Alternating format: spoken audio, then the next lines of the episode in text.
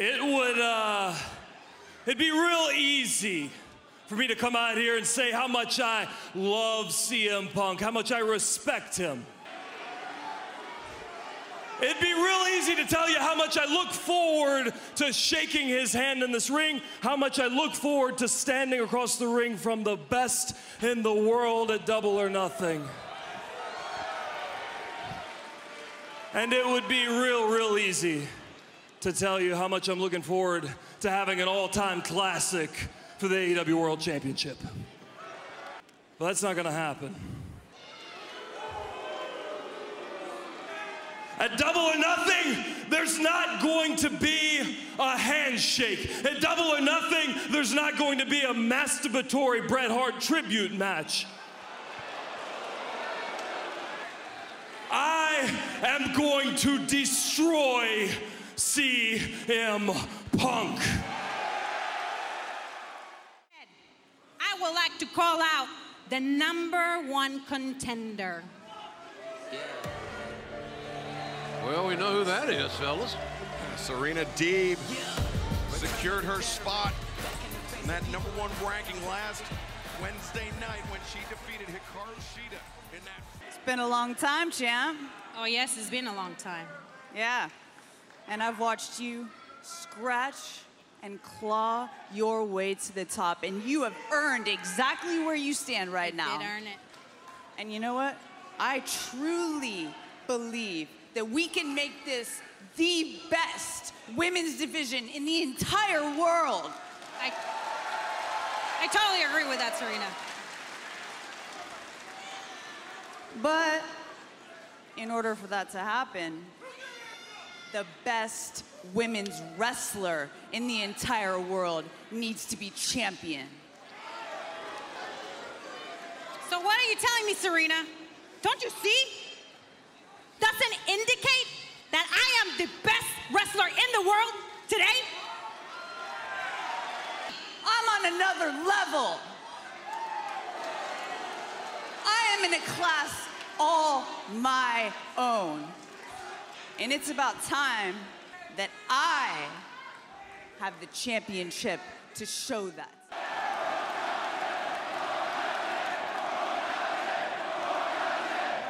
The crowd chanting Hookhausen already.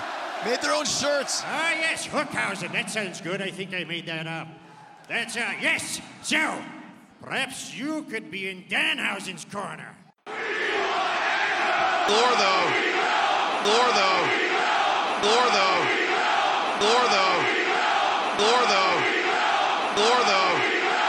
Oh, bro, Dust, Dusty's my he's my mentor.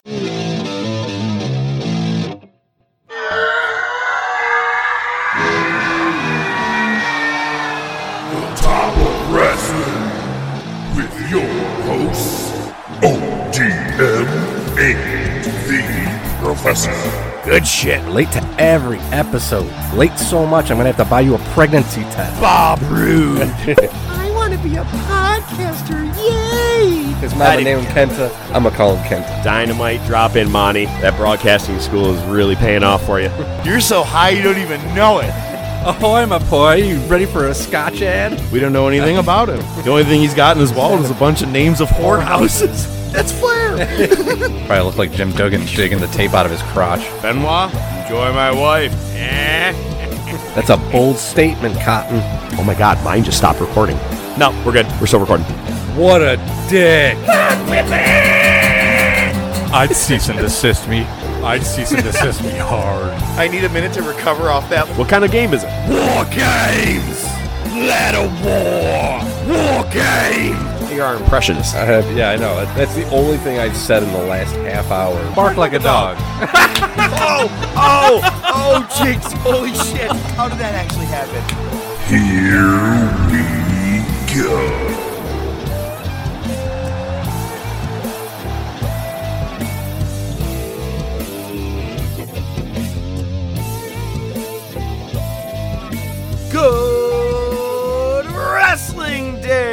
Ahoy, my boys! Welcome back.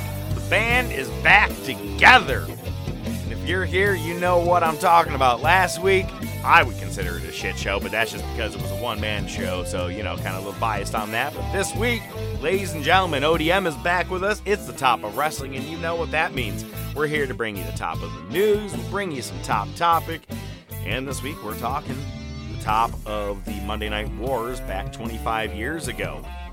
It's the go home show for WCW for Slamboree, I, I believe is what the, the show going home is. I always get them mixed up. You have that in Super Bowl, but it's definitely Slamboree. And of course, the Hart Foundation is still pissing off everybody in the United States, the United States, and everybody on Raw. Other than that, we have a lot of good shit going on this week, and we may even get to hear from Nightwing a little uh, off week because he was expecting that it would just be myself again this week, and he thought he'd help us out. And that's my man. I appreciate that. But ODM said, "Fuck it, fuck it, throwing in the towel, going as far as I can. I've done as I've done everything I can. 136 hours with no sleep. There's not a drug in the world that can help me stay awake that long. Ladies and gentlemen, ODM." This is blood for blood and by the gallons. These are the old days, man. The bad days. The all or nothing days. They're back. There's no choices left. And I'm ready for war. But not the Monday Night Wars I didn't get caught up on. Was that a, a, a quote from a movie? It was. A little old school there. What movie did I miss out on here? Ah, it might be on our list for upcoming discussions. Lawrence of Arabia, British. Bi- Oh, never We mind. did that one already. Oh, do you? Oh, you want to do Oscar? Sylvester Stallone classic? No, too soon. All right. Hey, Maybe uh, on. Uh, I, I I didn't mention. You know, I said today we have not only top of news, but we also have with that top topic that I mentioned. Mhm.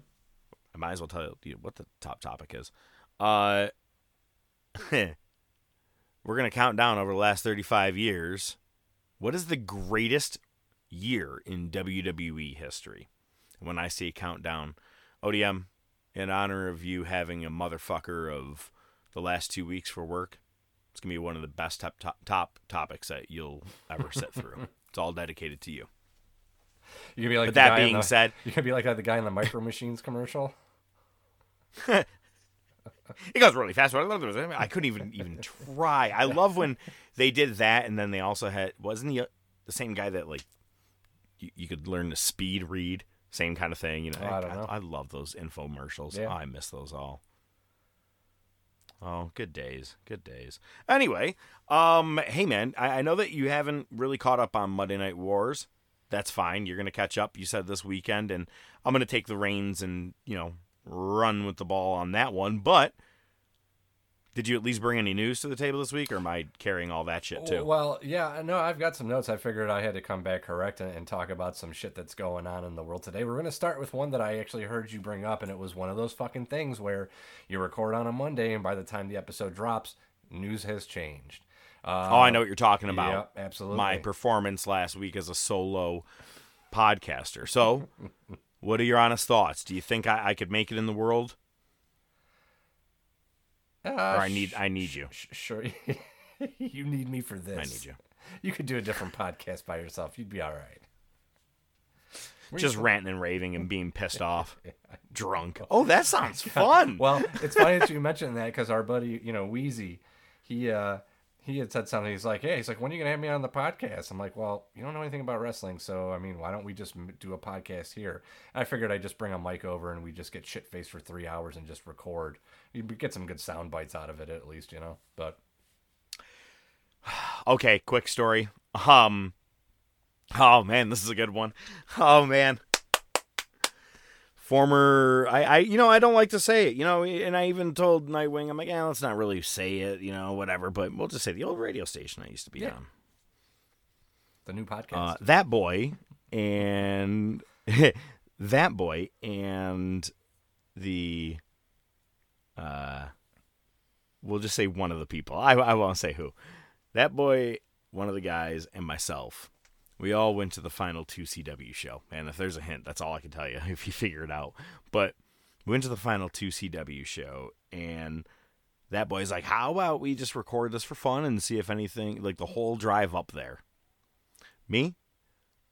I've already had some chicken nuggets before I've entered thy vehicle and began drinking. I'm like, well, you know, not driving, so let's let's get this day going.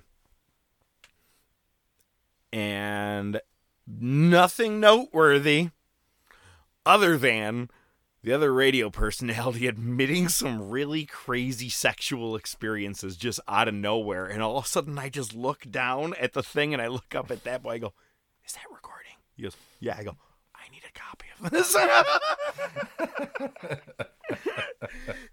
well, just I all I'm gonna say. This is the best way I could give you. This is the. It's. I'm not even gonna say it because even for this podcast, it's too fucked up. She likes the taste of. That's all I can give you. That's and and that's not e- and even what you're thinking, most likely isn't even what it is. That's what's fucked up. Uh, anyway, so good things and bad things can come of people sitting around drinking and just letting it rip. You oh, know, Oh, like boy. we have topics here to go through, but I don't know. Between you and Wiesner, you guys may admit some weird shit on that recording that you may not want to have actually recorded. Yeah, but that's the thing too. It's uh, we've known each other long enough, so I don't think anything would be a major surprise. All of a sudden, you guys find out it's therapy session. I love you, man. Yeah, we've done that too. Key We've and done that already. Yeah, no, we're good. We're good. Key and Peele. I said bitch. Wait, you said bitch, right? Stupid ass bitch.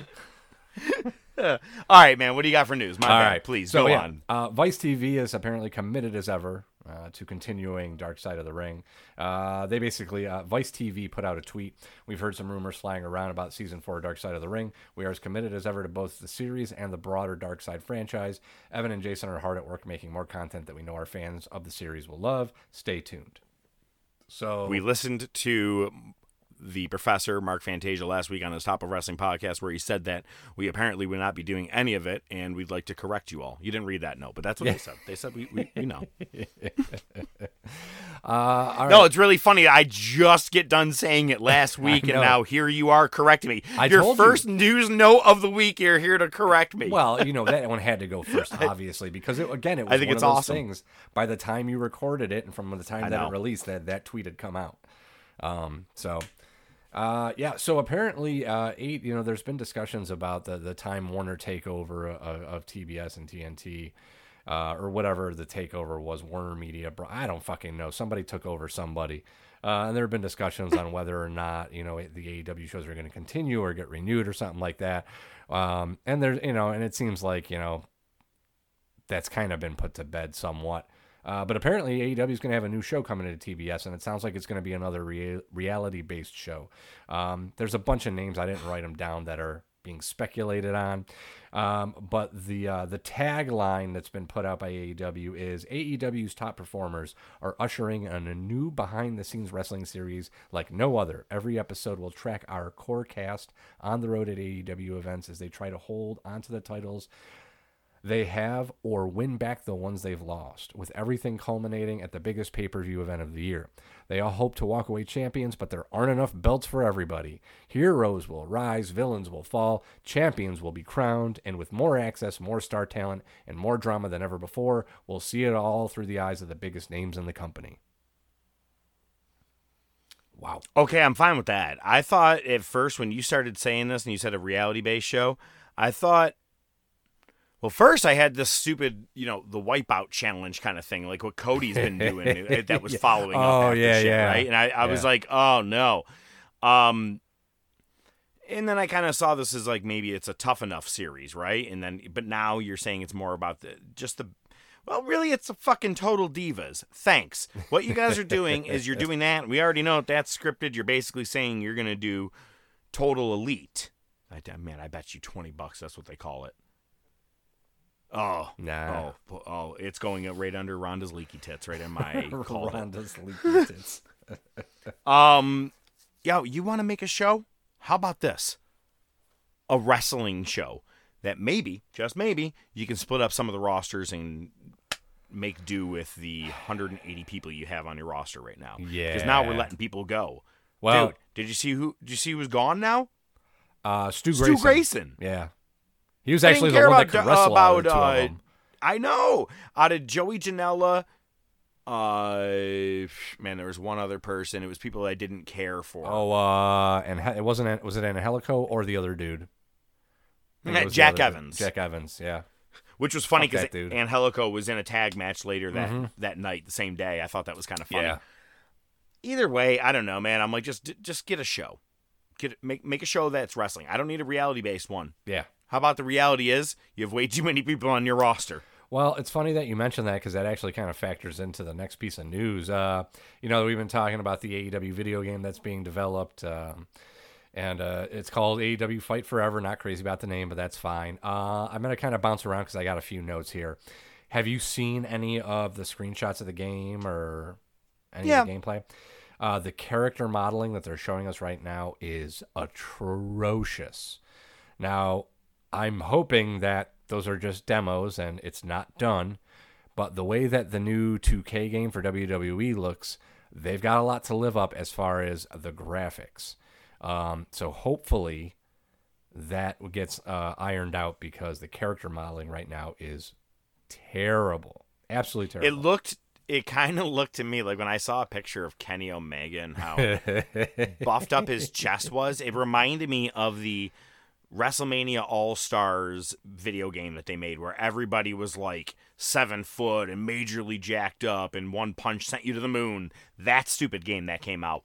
That's what that reminds me of when I started seeing some of these screenshots. Now I did see some really good looking ones of like Jungle Boy and Darby Allin. You know, so there's been I've seen crisscross of pictures. You know, good stuff and bad stuff, but uh, it's one of those things. It's like they, they're they're worrying about putting that out again. Can you worry about a company first?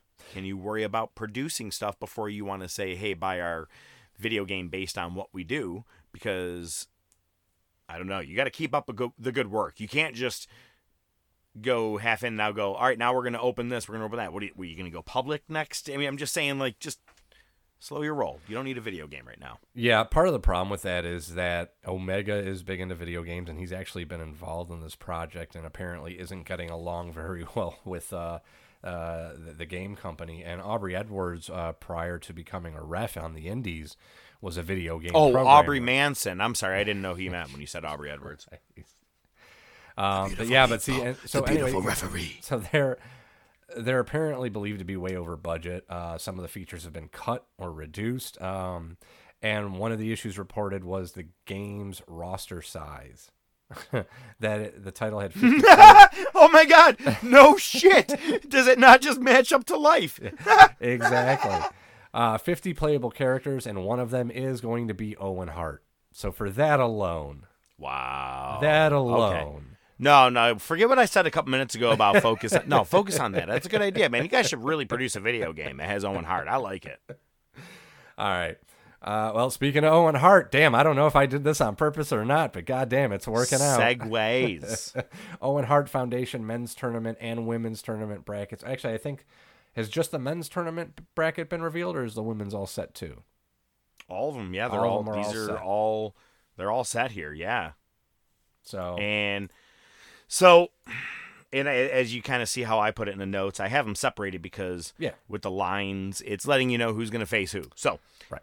in the first part of the bracket for the men's, Kyle O'Reilly will be taking on Fenix, and Samoa Joe takes on Joker.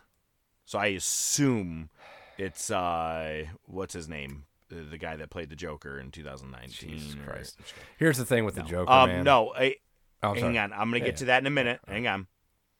The winners of those two matches between O'Reilly, Fenix, Joe, and Joker, they will face off against each other. And then the other part of the bracket is Adam Cole versus Dax Harwood, and then Darby Allin versus Jeff Hardy. I think they weren't smart and pissed away that match early. I think I would have put that to the semis.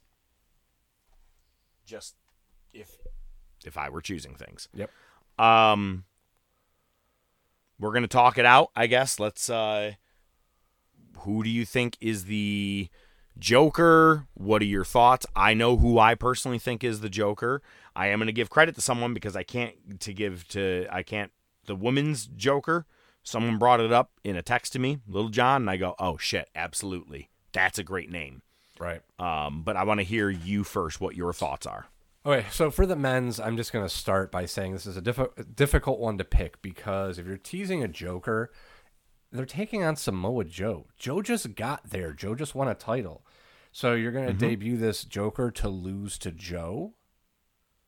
It just it doesn't make a lot of sense to me. Like I don't I don't Oh, I like the- got it. I already got it. So I'll just give you it now. You want to hear it? Because I'm not even going to wait then. If Yeah, that's sure. if you. Let me tell you who it is. It's going to be Claudio. It will be Cesaro. Hang on. And you're like, well, wait, you're going to come in and lose to Joe? Who the fuck said Joe was going on to win? So you're gonna have Joe has had an when he just got there? ongoing. Joe has been having nothing but an ongoing feud with Jay Lethal. Lethal will fuck him over. Okay. And no one's going to care that Joe lost in this tournament because it's going down the road with the feud. He's still the Ring of Honor TV champion. Cesaro's on to the next round. So I was gonna say Cesaro or Miro returns. That Lil John called Miro. That's funny that you say that. You and him both had that name. That's really funny. Wouldn't be shocked if it's him either, and I'd be okay with it. I would prefer Cesaro only because I like Cesaro. Um, Fair enough. Kyle O'Reilly versus Fenix. I just I, I just personally see Kyle O'Reilly going on. They're gonna Really? try to tease that yeah, I think they're gonna try to tease that it's gonna be undisputed elite in the end. Hmm. No, I'm picking Fenix. I don't wanna say that, but I'm saying that's probably what it's what it's looking like. Yeah, yeah, I'm gonna go with Fenix. He just got back from injury. Well, yeah, if he doesn't break anything between now and then. he doesn't kill himself on TV. I think Adam Cole definitely goes on. And between Darby and Jeff, definitely Darby. Yeah, I agree It'll with be Adam Cole versus Darby. Hmm. And then we're gonna have Kyle. O- Me personally, I think it's Kyle O'Reilly, but you thinking Fenix, it could be either or. Versus, I personally think Cesaro, which is Joker. I think Adam Cole goes to the finals. I think Dax Harwood goes to the finals. Get the fuck out of here! I wouldn't be surprised if Dax wins the whole thing. Oh my god! Ooh, calling it. Someone's trying to get into the uh, hey the prediction column. I can see it happening. They want Okay, if they want it to mean something. That would mean something. I just personally think Darby and Jeff I would have held off a touch with, but whatever. It's you know, it's I wanted to say this to you one day and I, I forgot. I made a meme on my own and then never sent it. Jeff Hardy said that he's done doing swanton bombs because it hurts his back. And I was like, well, this just in, Taco Bell gives me the shits. Duh. All right. The women's bracket. All right, so you're calling Dax for the whole damn thing. Yeah. if it's not Cesaro as the Joker, I'm calling Kyle O'Reilly. All right. And I'd be okay with pretty much anybody at this point. Um so the women's bracket, you got Toni Storm versus Jamie Hayter. They've been pushing this one for weeks and weeks that I don't even care. But I assume it's Toni Storm going over. Yeah. Uh Baker or the Joker. What are your thoughts? Uh, again, I got two names. Uh, Jordynne Grace, just because I feel like I've mentioned that before. Uh, I think she could be a threat in AEW. Or uh, Mia Yim. Ooh, Mia Yim did just show up in Impact too. Um, I am gonna give the credit to Lil Jon, and I'm gonna say I'm on his side because I love it. Athena, Ember Oh. Moon. Yeah, there you go. That makes sense. Did you happen to watch her interview with Chris? Is it Van Pelt? Is that his name?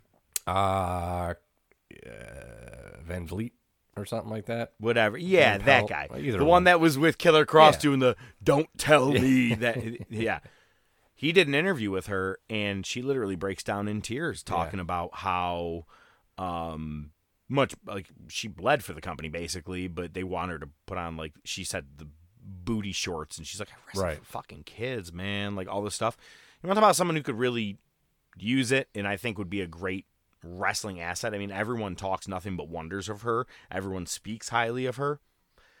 I would absolutely like to see her come in. And if someone's going to go in and be able to go over Britt Baker, you can't be a joker and come in and lose. You got to win. That's what I'm saying. So, yeah.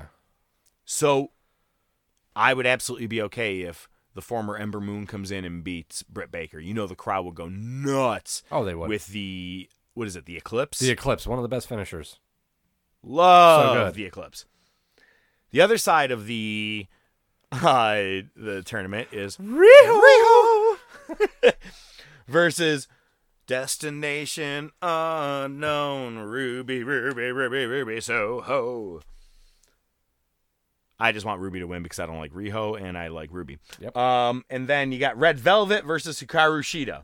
I'm gonna go ahead and say probably Hikaru Shida. She came off a great match uh, match against Serena Deeb, but I would personally say there's no way that Red Velvet wins unless the baddies get involved because that is their group. Yep. Winner of this entire thing, Toni Storm. Yeah, uh, I was gonna say Toni Storm or Ruby so- Ruby Soho. Uh, really Or- something with Ruby Soho, man. I know, man. Well, she did get injured for a little bit, and I mean, I don't know. It, it's. I saw some people be. She actually like wrote back to something. Some people were like, "Oh well, you're being wasted away." She goes, "If you guys really think so, that's fine. That's up to you." But I'm wrestling on dark. I'm still living my dream. I'm wrestling in front of different people all the time, and I'm having a good time. And I do get put on TV, whether it's a backstage segment or whatever. More push than I was in WWE. And look what they did in WWE. Rousey came in. She had a four minute match against her as Ruby Riott, and all those, you know, like, and she was put to the curb. And then once Becky became in, oh, oh you're out. And, and it was, she was put to the side. If Yep. she's having a good time, like we've been saying on this show, man, if you're happy, fuck it. Who cares? Absolutely. You know, kind of like Kevin Steen, Kevin Owens. Mm-hmm. Yeah, well, I wanted him out of WWE. Have you seen the stuff he's doing right now with Elias? Elias Ezekiel. Ezekiel. Last night I read that he that he did a uh, Ken Owens. Ken Owens. God damn it! It makes me want to watch Raw. I swear to God, as stupid as that God. sounds. And you know, I was gonna say this to you, man. Ezekiel is gonna pay off as much as you think it won't. First of all, has anybody mentioned the fact that he's wearing Ultimate Warrior Ultimate type? Warrior uh, the uh, what do you call it? The little How uh, long before they put paint on his off face? Oh my god, I would love it. Anyway, well, it would be the new version, totally non-racist, 2022 version of the Ultimate Warrior, the ultimate unbiased warrior. Anyway, I would say, I it, worst case scenario, I would love to see Athena if she does come in and, and win it. Mhm. But I'm I'm gonna say Toni Storm, and you're thinking more Ruby. I'm really conflicted. I I would think Ruby just because she's. Eh, yeah, I Got can a see cool either song. one. I don't know. I'll say Ruby just to, to call the other side. All right. Well, I can't wait to see how you segue to this next part. Oh, uh, there's no way to segue to this. Freddie Prinze Jr. is uh has a plan to start his own promotion in the next 18 months, no less. Uh, so basically, his promotion, uh, some of the things that he has publicly declared that he is planning to do, uh, two-hour shows. The storylines would be based in reality. Good luck with that one. Uh, the goal would be get to get a TV deal. Uh, he doesn't think it's going to happen before production begins, though. Uh, time on the show will be split equally between the men and the women. He wants to bring in a booker because he can't trust himself to plan out a, a pro wrestling show. Uh, and in a departure, all wrestlers would be members of the Screen Actors Guild, which would entitle them to insurance and medical benefits. Okay, that's fine. I thought you were going to say in order to get an award. Yeah, no, don't hold your Um, breath on that one. Uh, I very seldomly do a good job at impersonations, okay? But I'm going to try my hardest right now to impersonate ODM. Boo! Bad idea, Freddie. Bad idea. Everybody's trying to start a fucking promotion. He, he's doing it. Who else? You brought it up before the show. Who else is trying to run a promotion? AOP. AOP? Hey, come to our school. We were on TV for 16 months. Well, not really. We were under contract that long. We were on TV for 16 days. I liked him when they had uh, Ellering with him. Yeah, then they fired Ellering. Hey, ladies and gentlemen, if you want, in a couple of weeks, the top of wrestling, we are going to be starting our own wrestling school and promotion. We could teach you everything you need to know. And you know what? We'll split up the time even differently. We'll go 80% for the women, 20% for the guys. Totally different. Look at that. We started a new thing. Jesus. All right. Yep. Any positive news we have this week? Yeah, positive news is that the dumb bitch is going to get what she's finally got coming to her. At least I hope she does. Tammy Sytch has fi- officially been arrested. Uh, she's got nine charges um, after causing the death of somebody. Um, some of the charges are uh, DUI causing death of a person, DUI manslaughter, driving with a suspended or revoked license causing death or serious injury, and seven counts of DUI causing damage to a person or property. She's facing 30 years if convicted. Bond is set at 200,000 for the manslaughter charge, 27.5 for the other charges. Uh, hopefully she gets locked up. If if she if she gets through, if she does not get charged on this, then it's just one more confirmation that the system is broken. Did you see the video of her uh, her being arrested and she has to say her name? No. She's like they're like names. She's like Tamara, like Sytch. Like she's just because sound like she smoked like an entire pack of cigarettes just prior to them pulling her because she's so fucked up and drunk and shit. Right. Yeah, I saw the video. Wasn't as good as her other video, but I still finished.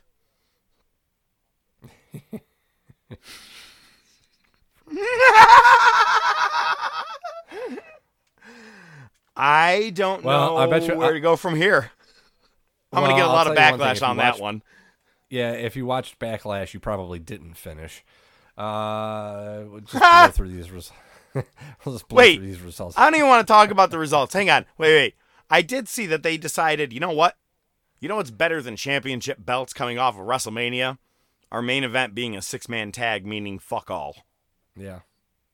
Yeah. You know what? Let's just have someone who talked, uh, who actually uh, watched the show. We'll have them talk about it. Nightwing, you're back again this week. Bring it on me. Nobody in the whole building but us, Nightwing. Wing. Eh? It's Night Wing.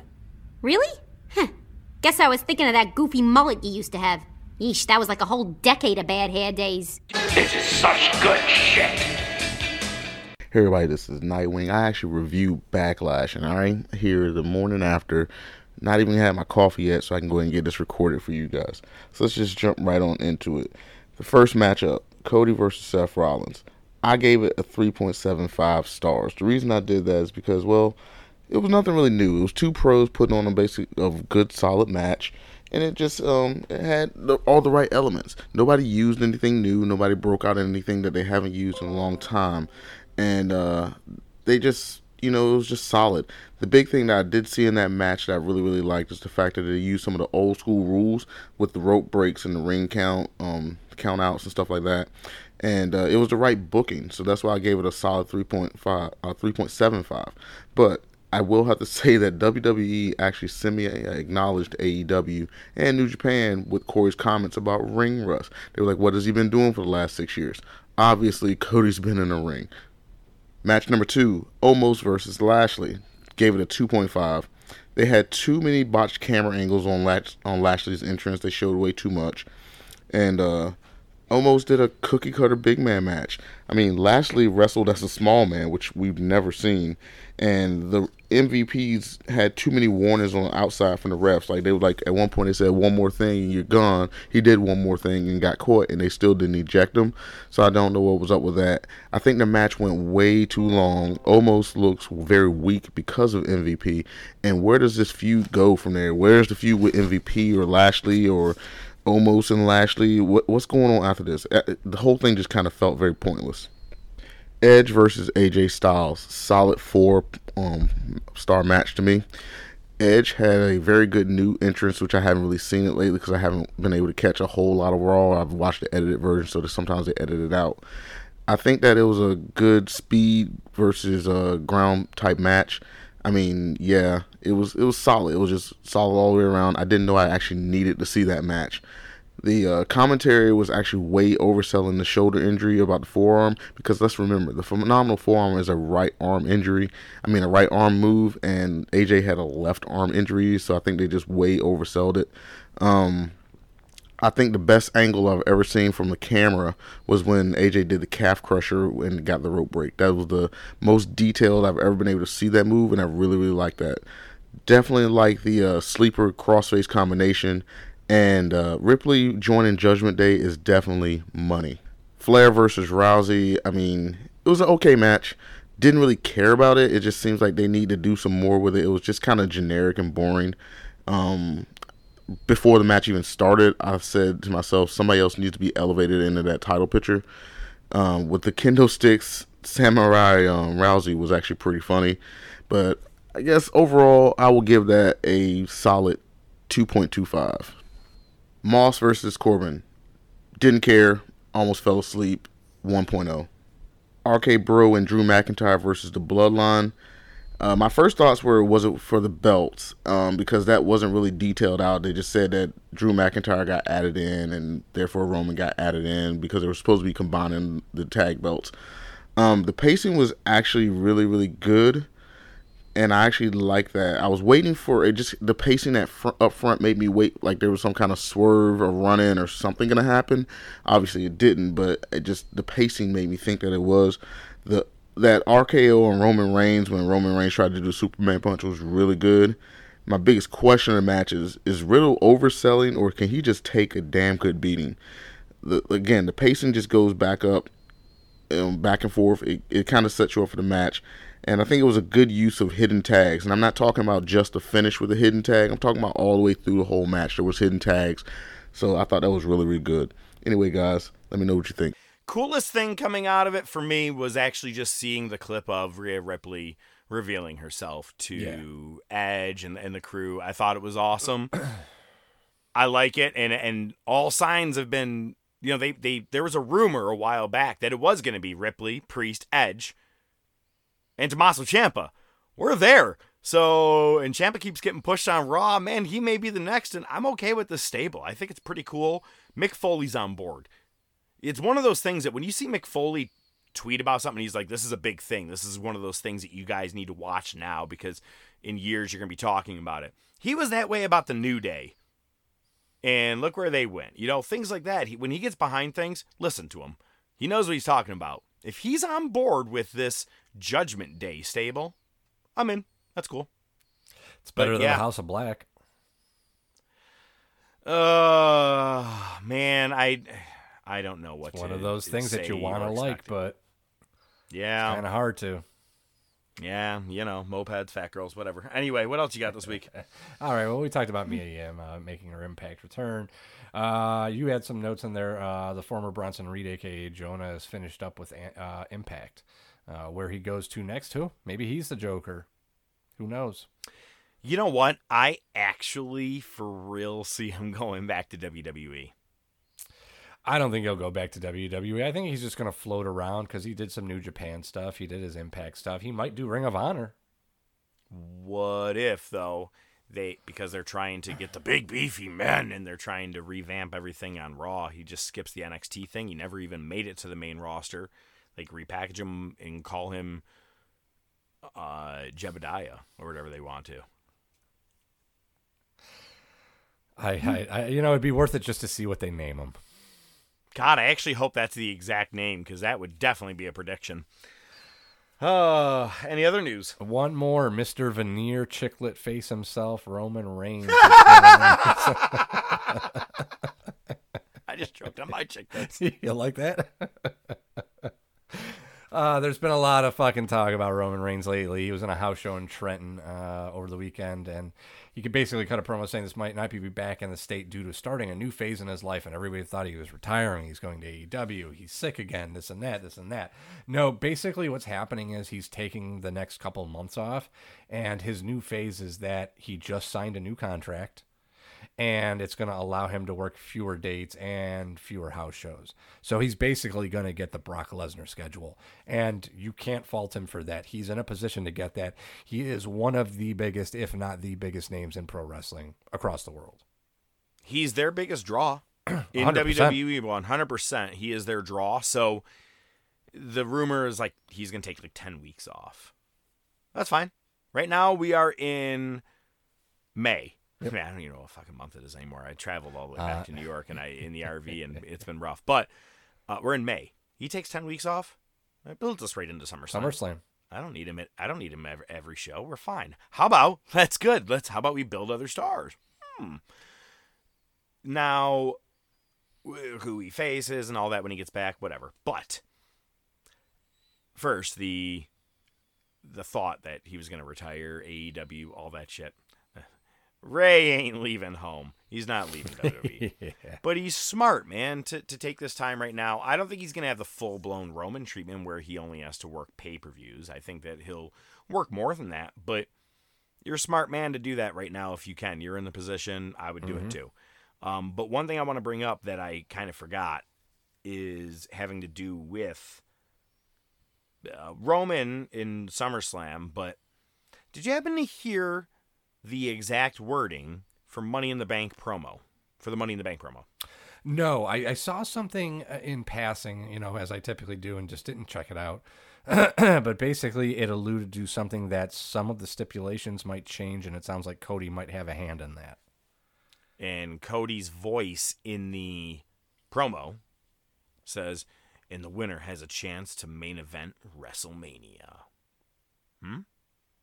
So I'm almost like if now, because WrestleMania is a two night thing, if you win Money in the Bank contract, you can either cash in right now at some point, like or like do that, or you have a guaranteed slot at one of the nights at WrestleMania Oh, kind of not a bad idea if that's what they're doing with it because I think the briefcase has been pretty played out at this point. They've exhausted all good options, and every time they put it on someone, it fails. yep.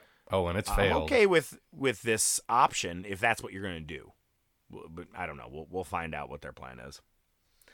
Um, but the tournament does begin tonight for AEW. We have the the Oloft tournament. Owen Hart Oloft, and let me ask you a question. It's beginning tonight and it's ending at Double or Nothing, which is May 29th.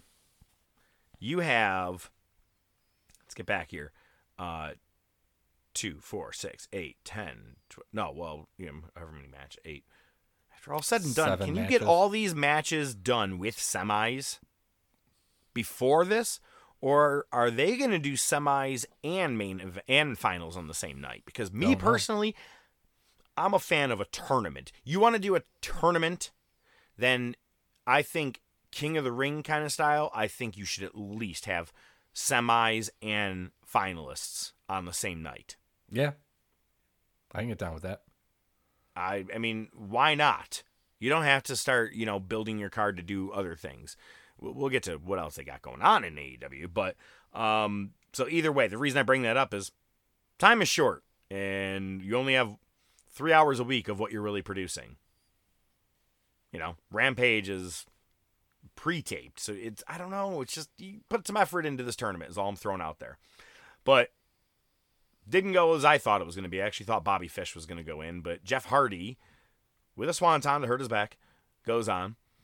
Uh, Blackpool Combat Club in another boring three-way match or six-man match uh, with Butcher Blade and Angelico. And I say boring because I'm just I don't know what's going on with this thing, but I've been seeing they're starting to point towards trios tag team championships. Yeah, there's been some news of that lately. I'd rather just have them win the fucking tag titles and just have it be the Freebird rule. That would be the better thing. Uh, the only thing I want to bring up about that match was Regal was on commentary, uh, and after uh, Daniel won with the with the submission, Regal says it's beautiful brutality. I just like that line. I thought it was cool. That would have been a better name than Blackpool Combat Club. Well, Yeah. Wardlow continuing his streak against MJF and all of the bullshit that he's thrown at him. This time it was exactly. I'm not even gonna call. I'm not even gonna put it in as I predicted it because it was every. I mean, when he said the guy is seven feet Yeah. tall and you can't teach that, I kind of don't get to predict that. Yeah, but it was Big Cass or W. Morrissey, William Morrissey. I don't even know. Is he just William. Will, It's William Will Morrissey. Morrissey. Yeah. All right, he's facing. He faced Will Morrissey. And as you heard in the top of our show, you get the chant of "We want Enzo." No, we don't. I hey, he played to it, did the little shuffle, and then get the fuck out of here. I love that he did the "get the fuck out of here" thing. I've always liked him. I'm in. If you haven't had the chance There's an hour long version of him on the oral sessions with Renee, and uh, real good, uh, real good listen for a podcast. She also interviewed FTR as well, Huh. but his podcast just dropped. Really good. I, I think you should give it a listen. Not just you, ODM, everybody. Um, Jericho beat Santana.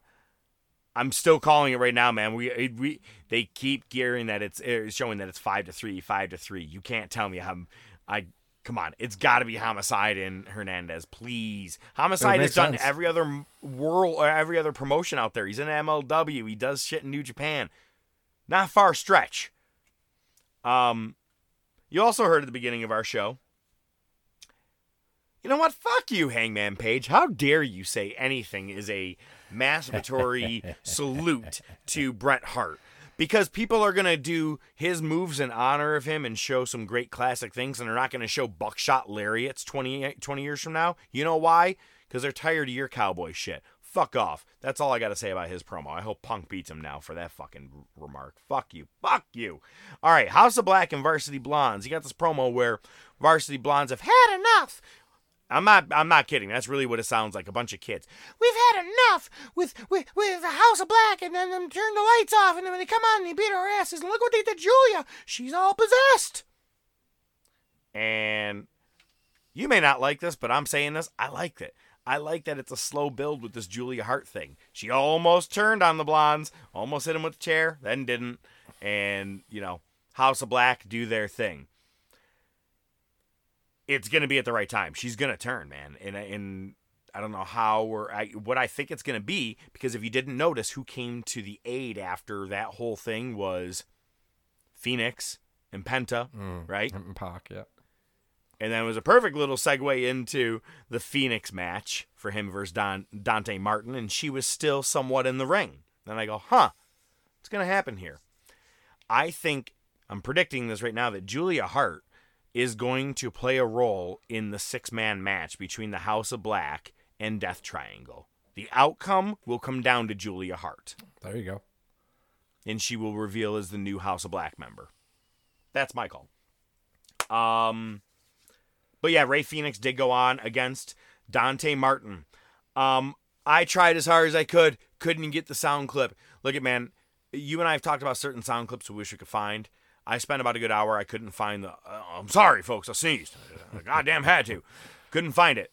Um, I could not find the sound clip from this week, which was Jr. After Dante tried to get a pin and got a two count, and he goes, "Okay, you get it. You didn't get the two. You didn't get the three. How many times it happened? Move on."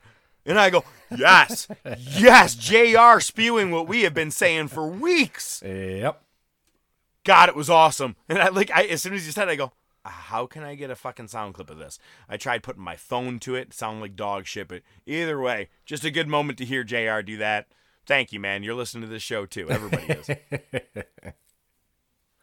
Not only at Double or Nothing is CM Punk, the former leader of the Straight Edge Society, going to be vying for the world title, but his former Straight Edge Society companion, Serena Deeb, is going for the women's world title. I just thought that's kind of a cool note that both of them are going for the world titles at Double or Nothing. It's just kind of a, a giant turnaround because for her, I mean, she was let go from WWE. She was a coach. She circuit, uh, she did the indie circuit for a long time. Getting a major comeback and proving that she still has it, she is the professor, Serena Deeb. I said if anybody could give the the a good fight against Thunder Rosa, I would love to see Serena Deeb in there. This is perfect. Will both people walk away with the titles? Probably not. Probably just Punk, if I had to say it. I don't think Rosa's going to lose this early. No, I don't think so either. But either way, that was pretty interesting. You know what's not interesting? Main eventing with two women that people don't really know at Right. all. Look at, I was okay if you want a main event with Joe and Suzuki. Difference. You main event with Mercedes Martinez versus Deonna Purrazzo. You're reaching. You were definitely reaching, thinking that that was going to be a main event segment. That could have been an opener match, and I would have been more happy with it. But it was what it was. But Mercedes Martinez actually ends up winning kind of another big uh, turnaround in a career. You know, she was in Ring of Honor and she was the OG woman in Ring of Honor. She was fighting guys when she was with uh, LAX and everybody Mhm. over there. So I'm okay. Yeah, I'm o- I'm liking that she ended up winning against Deonna. Just it's funny because they're like, this is the undisputed women's Ring of Honor championship. I'm like, you better just merge AEW and Ring of Honor real soon because this is gonna get old quick. Now I'm like, there's gonna be way too many champions. This is gonna go back to the uh, post WCW buyout. So when you had the WWE, the WCW champs, the W, uh, the tag champs, the TV, the this, and everything on there. And my favorite quote was Mick Foley coming on and going, "Who doesn't have a goddamn belt now?" I loved it, and it was true. That's pretty much what's going on in AEW soon. So I'm like, please don't don't create a trio, six man tag. Yeah, Yeah, do, do, do what you got going here. Uh, but with or with Rampage this past week, Ruby Soho and Toni Storm did defeat uh, Britt Baker and Jamie Hayter. Tony Nese challenged Danhausen, and as a part of another sound clip that you heard in the beginning, after Hook defeated JD Drake, Danhausen asks Hook to be in his corner, and you hear the chant of Hookhausen. Okay, hear me out. Some people, it, it's funny how I read a, a another a quote. Thunder Rosa compared her story with Britt Baker to an Austin Hart. Now look it. I'm not here to debate that she's 100% right or wrong, but if that's what she sees it as as her storytelling, right? Cool. That's fine. To FTR, they had certain tributes that they said, you know, that that that Bret and the Briscoes match was their Bret and Austin, which is funny. Everybody keeps quoting that match. Um, not everything is going to be as the top tier of what that is, but where I'm going with this, Hook and Danhausen is your next rock and sock connection. I'm not saying that they are on the same feeling you were gonna level. yeah, man, but it is. It's just the right comedy with just the right. I have to keep a straight fucking face. Go out here. People love me because I have that straight face and I'm an ass kicker. I'm an asshole, whatever, with The Rock or Hook, right? And you goddamn can't help but love mankind. You can't help but love Danhausen. Them together. He gave him a fucking bag of chips with a bow on it. Tell me you didn't go, oh my god, I'm sold. I'm in. This is the coolest shit.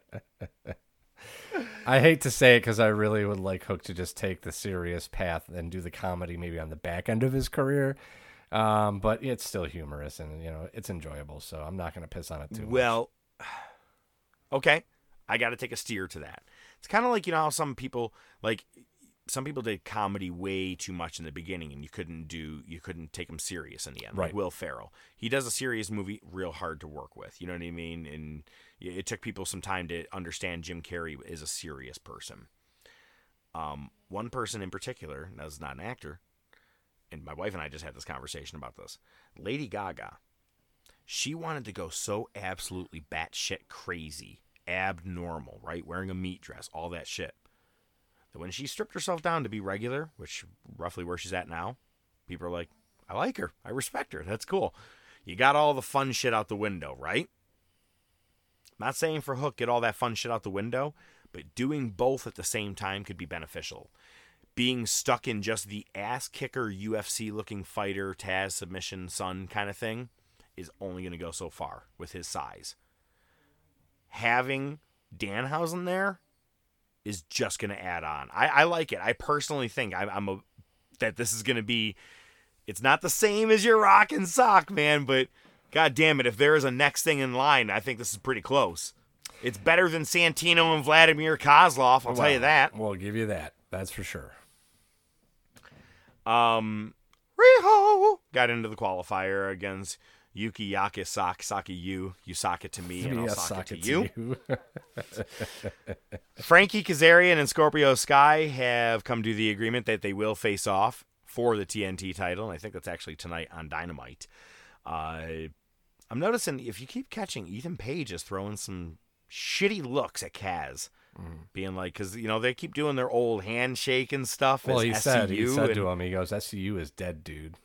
He said that. Yeah. To him. I got to be honest. As much as I don't mind Men of the Men of the Year, I would not also be upset if Scorpio Sky and Kaz realigned. Would Oh, not have an issue with it. I always like them as a tag. It's kind of like, look at, yeah, I, get that Daniels and, and Kaz can't tag together anymore, but it doesn't mean we can't. I mean, we, we were okay. we were I, cool, I was a fan of them together. Yeah, we're still good, right? Uh, but in the main event, Jay Lethal defeated Konosuke Takeshita. How'd I do? Not bad. Ah, Takeshita, and I got it right. Didn't even talk some shit. And at the end of it, best friends and Samoa Joe came out to make the save because, of course, Sing Singh Kali, Sonjay Dutt, and everybody else came out of the locker room as normal. You know, Yeah. And that whole storyline. That's another reason why I'm saying it. Joe's getting fucked over against the whoever it is with the That Joker. Joker's not going to screw him over, but it's Cesaro. That's what I got to bring when I'm bringing to the table for this week so far, but I got a little something else I want to bring uh, to the table. Just bring it, bitch! Oh my God! Look at man. All I want to do is just sing one song to you this week. Reunited and it feels so good. If I had to go with this again by myself, I'd probably quit and you wouldn't have understood. Yo. I it's really tough to do this job on my own, man. I it's it you I just I don't like listening to myself talk. With you, it, it feels very non uh, work like, right? It's just bouncing off two guys talking, right? Like we Yeah. said, you know, just shooting the shit, drinking some chicken nuggets, having a good time. Um, really, I, I felt like a narcissistic a narcissistic asshole last week doing it. Well, this is my opinion, and this is what's gonna happen, and these are all my predictions. Just saying, man. Welcome back. Thanks for being here.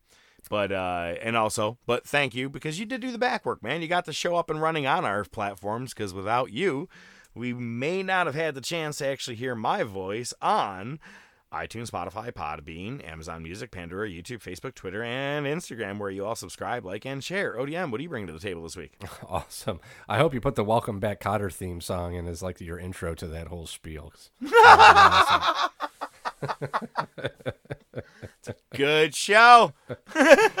it was. You know, he had a different wife every week. Did you ever notice that? uh, I'm gonna keep Did you this. know that this whole house, they were actually working on different houses every week? All right. I'm gonna keep this. One short. other thing, I got one for you. Why did Kevin Nash cross the street? He didn't. He fell and tore his quad. All right, what do you got? Did you see he uh, tweeted a picture of him drinking with Amber Heard? yeah. I was like, I love that he's getting involved in this. The best two things that are coming out of this whole Amber Heard Johnny Depp thing is Kevin Nash and pictures of Mr. Hanky the Christmas poo having to testify in court. Or the one of her taking a line of blow off of a Kleenex on the stand? Did you see that one?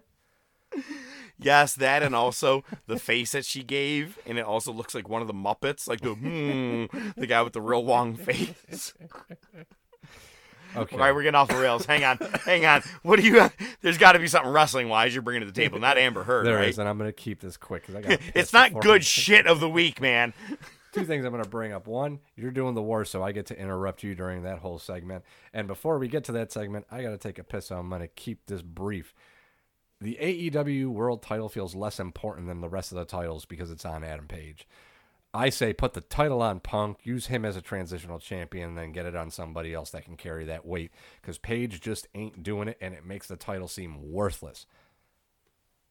I totally agree. To be honest with you, um, I popped more watching Scorpio Sky get the TNT title back than watching any of the AEW Texas death matches that have happened week after week. The tag titles are on Jungle Boy and Luchasaurus. Jade Cargill's probably the highest profile title holder in AEW right now. I mean, Thunder Rosa, not Oh, to yeah. take anything away from her, but yeah. Cut the shit. Marty, you've got to come back with me. Where? Back to the future. Wait a minute, Doc. What, what are you talking about? What happens to us in the future? What, do we become assholes or something? Give me a hell yeah. You remember, Undertaker? Oh, yes, you do. I'm going to give you one more chance. One more chance for us to get back together for me? No more chances, Uncle Paul. Tell us now. I have to do this. I have to do this. One more chance, Undertaker.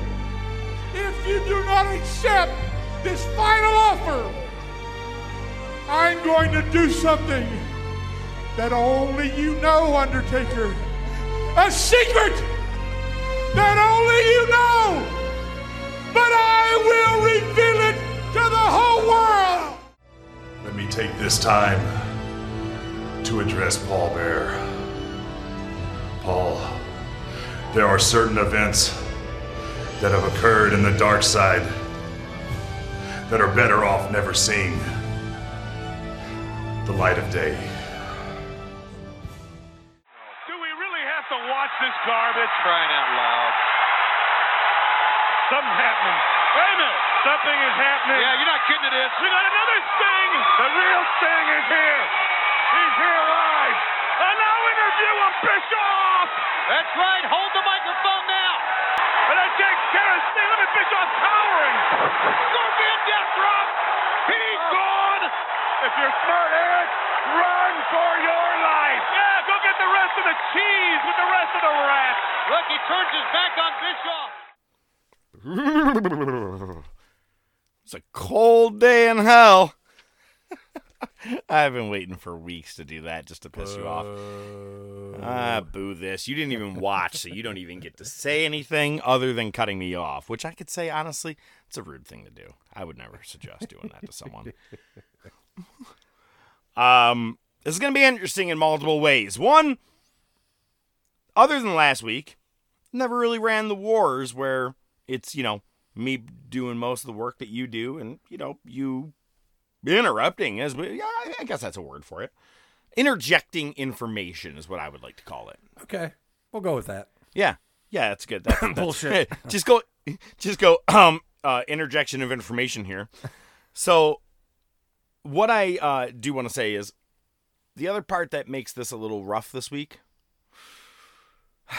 So kayfabe pal, I been, you know, traveled all the way from Florida to New York in about six days in the RV. Now, everybody's like, well, that's nothing. We did multiple stops, had a good time. But when I had some downtime and the wife was driving the RV, I was like, I'm gonna pop up the uh, the computer, watch Cold Day in Hell, and Raw and Nitro to follow.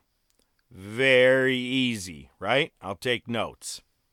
Dude, this looks like a doctor has Parkinson's disease. It's fucking horrible. This is like, well, you know what I'm saying? Like doctors have bad. Yeah, yeah. Oh, you. Oh, I didn't know if you're rolling your eyes at me or the the screaming in the background or something. Yeah, yeah, yeah. Pretty much. All of it. Okay. No. So I'm just saying, bear with me if I happen to say something really odd and you're like, that doesn't make sense. You're right, it doesn't. I probably wrote it wrong, but we'll find out. We're, we're going to work along this. I was trying to see this while you were taking your piss. I was like, let me see if I could read. Uh, that's not enough time. Oh my God, there's too many notes. And the best thing, don't worry, on a white piece of paper, while sliding all over traffic, written completely in red, so it's really even harder to read. Oh, okay, nice. here we go. A cold day in hell. Brr. On Mother's Day, by the way. Done on Mother's Day is when they're watching this, or when they're having this, and it's in Richmond, Virginia. Only JR and Lawler are on commentary. Um, has that been a common thing with the pay per views, or am I missing it? No, I thought they typically went with three on pay per view, but then again, you know, chicken nuggets. So- Sure, that's kind of where I was at. I was like, I, I don't know, man. I've Vince watched so much shit time now with with all this. Vince wanted to spend Yeah. time with his mother. Sure, sure, sure.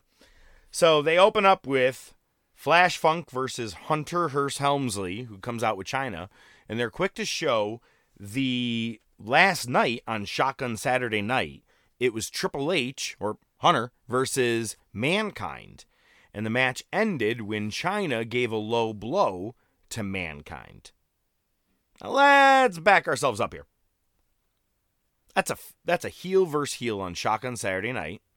They're testing a little bit of waters, I feel like, because 97, look at, we don't have to play too hard a kayfabe here. We know King of the Rings coming up in 97 here. Do you remember who wins? Uh, the ninety. Fuck the God. ninety-seven. Isn't that Hunter? Yes, thank you. And my point is, is that a lot of that begins off the feud with mankind, because they they believe they fight at the King of the Ring. What I'm trying to say is, I never knew that they tested the waters on Shotgun Saturday Night with this, and then with her giving him the low blow, making mankind look like a face. I say that because in like 15 minutes, I'm not gonna of of the show, he's a heel. It's just it was very interesting how they were doing this, but also presenting it at the beginning of the pay per view. Yeah. I just found it very interesting. They're like, by the way, this is what happened on Shotgun Saturday Night. Normally, you'd be like, who gives a fuck? But I think they're trying to test to see if mankind can maybe become a face. That's kind of what I'm thinking in my head. Um, and then it begins with them saying that the front row. Oh wait, by the way, they called the low blow by Chyna to mankind. They go, you know, that's a a, a Golota, right? Yeah. Uh, only like a month or two prior to this, maybe, was when Madison Square Garden became a fucking riot between Riddick Bowe and Andrew Golota with like three consecutive Oh, low blows. dude, I remember that they were throwing chairs into the fucking ring. uh, Lou something I can't remember his name. The uh, the uh, coach or not coach, uh, trainer had to be carried out in a fucking stretcher, and they were trying to carry him over the riot, and he was like falling out of the stretcher. It was like a scene out of like a WWE thing. It was weird. Um, and I remember Foreman getting in there trying to pull people apart and all this shit. I watched that live, and like with my dad and my my uncle, we all wa- I was like, what the fuck is going? I never expected that, man. Dude just came running in, pissed off from Bowe's corner, and just punched Golota like right in the ear, and then he got out of there, and everybody else rioted. Look that up on YouTube. Very easy to find. Great thing to watch. It's Yeah, fun. I look up certain things every now and then. That and the Malice at the Palace. They just make you feel good about life when you're like, oh yeah, this is why I don't go to sporting events. By the way, I went to the Cleveland Guardians game the same day that you went to the Red Wings Yeah, game. There you go. That was pretty cool. Uh, mine was I'm still wanting to call it the the Indians, but it's funny because it's the same uh, park, everything, you know. And and I look over to the left, I see the bleachers, and all I can think of is Randy Quaid. The ah, they're gonna blow it in the ninth. okay, so onward and maybe upward with this match. So what's interesting is that uh, they mentioned that the Hart Foundation have front row tickets, and there's five seats just sitting there, all empty. And they said they paid for the, the seats. They will be here when they want to tonight. Lawler goes, Bret had to pay. And he goes, God, McMahon is so cheap. Hmm. We're just going to keep putting home that he's the owner, but not saying he's the owner. That's what they're doing. You know what I mean? Like the, each week, they have not a fully officially said he is the owner, but they're giving you every hint in the world. Right. Uh, but Flash did this dive over the top rope, and he hits Hunter, and Hunter falls backwards on top of a cup of coffee cup, like a, a, a styrofoam cup, and his back hits like right on top or over it. I don't know if he knew it was there and sensed to just stop his back, or if his back touched it. Nothing moved. It didn't spill. And all I could do was focus on this fucking coffee cup. But all I then started to think about was license to drive. Anderson, let me tell you something. I like my coffee and I like it hot. If you spill one drop of this, you fail this test. That's all I can think of. wow, that was a throwback. Right? No thanks, right? Dad. It's Uncle Phil. I got a Mercedes, but she's driving a VW. It doesn't work, bro. Get out of my dreams. That's a classic movie, dude. I love that movie. Oh my god. One of my favorite parts is when the old man is driving the the Mercedes and he's drunk as fuck, right? And he's going through everywhere. He's about to come up to the uh, uh, traffic stop where they're checking for DUI and everything. They're trying to catch up to him, and he's singing the old school like Sinatra tune. He's like, "I've been up and down and over and out," and he goes, "Where the fuck?" Or he goes, "Where the hell am I?" I don't know why that just made me laugh every time he said that part. Again, off the rails, but good movie. But my whole point is he did not knock that cup of coffee over. Uncle Phil would have been absolutely proud of him in that movie. But Triple H ends up getting the win, of course, because he wasn't going to lose to Flash Funk. Interesting part though is that after the match, Chyna lifts Funk in the air. Now look, I'm gonna try the best I can to describe how this is. Um, do you know how you would lift someone up for an atomic drop? How you lift their body, they kind of lift off of your shoulders, their hands Right. are on your shoulders, and you're gonna lift up for the atomic drop, but except you go waist out, right? Like up in the air, kind of half dirty dancing holding, right? But they're holding on Right. to your shoulders. Yeah, yeah. She lifted Flash Funk and held him in the air for about a good 20 seconds and then walked him over to the rope in that position and just crotched him on the top of the rope. I don't remember this. Why did they not show this more often of her? I thought that was a really cool thing. Maybe they, once Flash Funk left, they couldn't use footage of him. You know, I'm not sure what it is, but it's a really cool moment that I did not remember. Also, didn't watch A Cold Day in Hell, or yeah, A Cold Day in Hell. I've watched this pay per view once since this most recent time. So it and it, back then even you know it was kind of a fast forward version. It's the first time I've watched the entire pay per view. Took notes just for you, ODM, because I thought you weren't going to be here. Then you show up, and Yeah, I still do all the work. Appreciate You're still going to get the fucking A on the project. You fucking dick. oh, the stampede's going through the house again. That's funny. I've got the I thought I heard that. floorboards ever.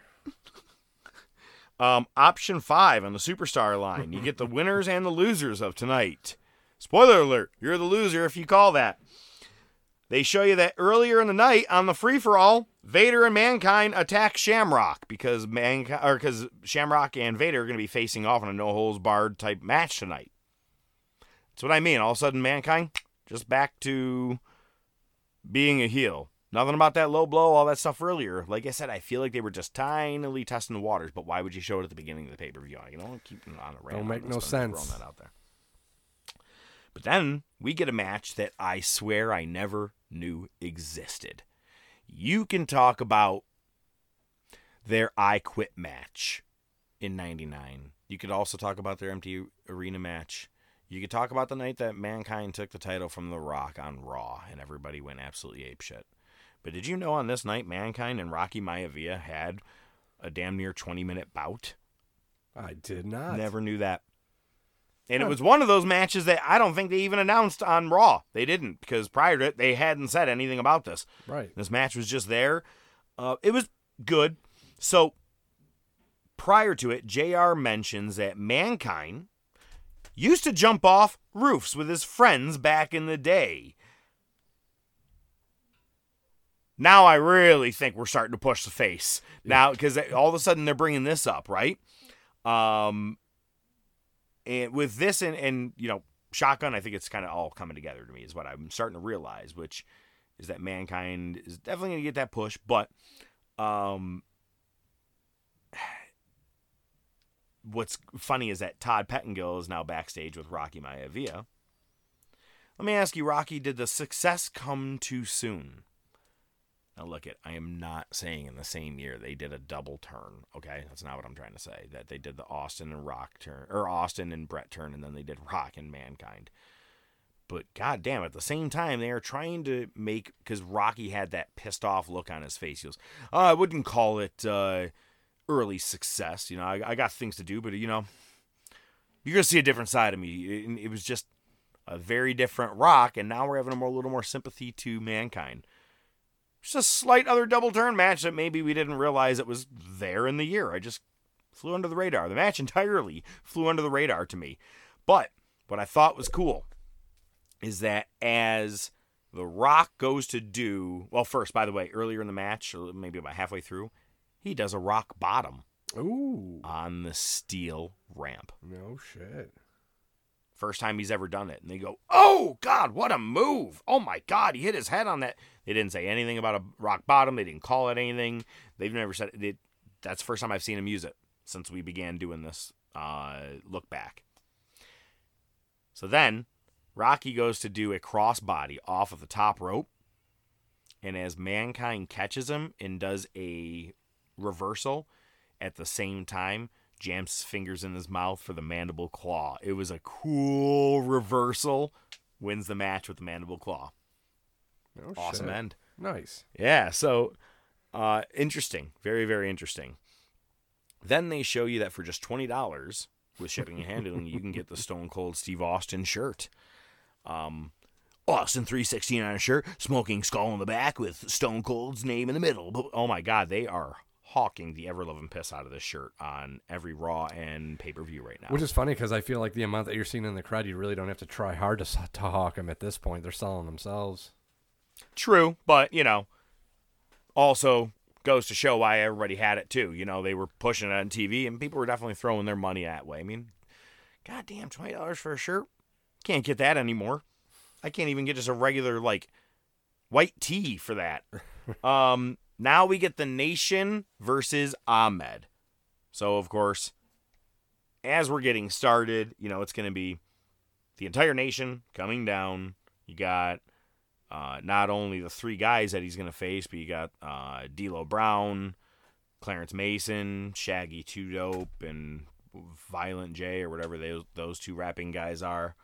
Um, I know it wasn't ICP. Yeah, I kind of figured. Yeah. Thanks. Instead of booing, I just didn't say Uh, anything. Oh, that's worse.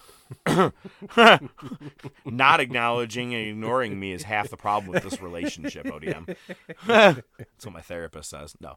Um, Monsoon comes down to ring, sporting a white jacket, by the way, and Ooh. kicks out the rest of the nation, including Farouk and uh, Savio. Tells them everybody's got to go to the back. They didn't go to the back. They just all stood on the ramp. It's funny. He said you have to go to the back, go to the back, and they all stood on the ramp, and no one made a mention about how that was not well, far it's enough. the back of the arena, sort of, right? ish.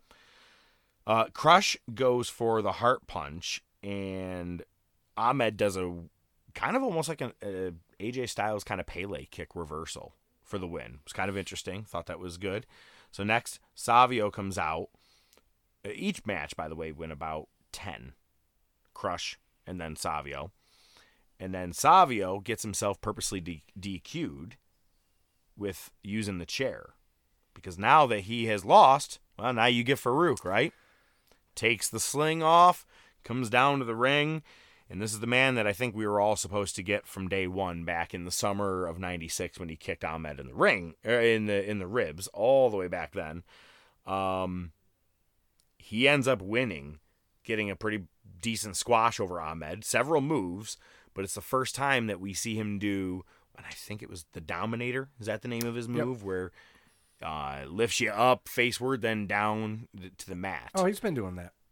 He's been doing that. No, for a while. uh, even on Raw here, Mhm. I, I didn't know. It, I yeah hmm, yeah that t- tells you how much. Maybe it's because he's doing it to someone of substance. I'm finally seeing Right. it. It wasn't a jobber, but that ends the whole thing. Nation, of course, gets to stay together. Uh, they show an extremely horrible King of the Ring promo that involves Jerry Lawler, the Devil, and Elvis. Okay. Okay, on to the next thing. We have Vader versus Shamrock. We get a pre recorded Vader promo. Basic things of, you know, everything that he's already said. I'll be a bully. I'll do what I want. You thought what I did in Kuwait is nothing. Yada, yada, yada. Um, you can only win this match by KO or submission only. And they keep pushing the upcoming UFC pay per view like crazy. Um, JR was going real hard on it. That even J, Jerry Lawler goes, "You're not, you know, you don't work for them. You're not getting paid by them. Why, why do you keep saying their name?" I thought that was awesome. It was a pretty decent showing from Ken Shamrock overall. Slow match, uh, but he wins with the ankle lock. So the first time that he's going to take a win is with that ankle lock. Decent showing. You know, it was what I thought it was going to be. Um, for what 97 was, I found the excitement in it, if that makes sense. You know, I had to go back and Right. remember, you know, to me right now, you put Shamrock and Vader in the ring at that kind of pace nowadays, we're all going to be like, ugh, God, this is Right. Sing Kali versus Great Khali. This is, for what it was, on par for 97. Uh, then Todd Pettengill interviews Stone Cold Steve Austin. His whole promo is basically about Undertaker for the title tonight, but also about the Heart Foundation. So now we get Austin versus the Undertaker, and boom.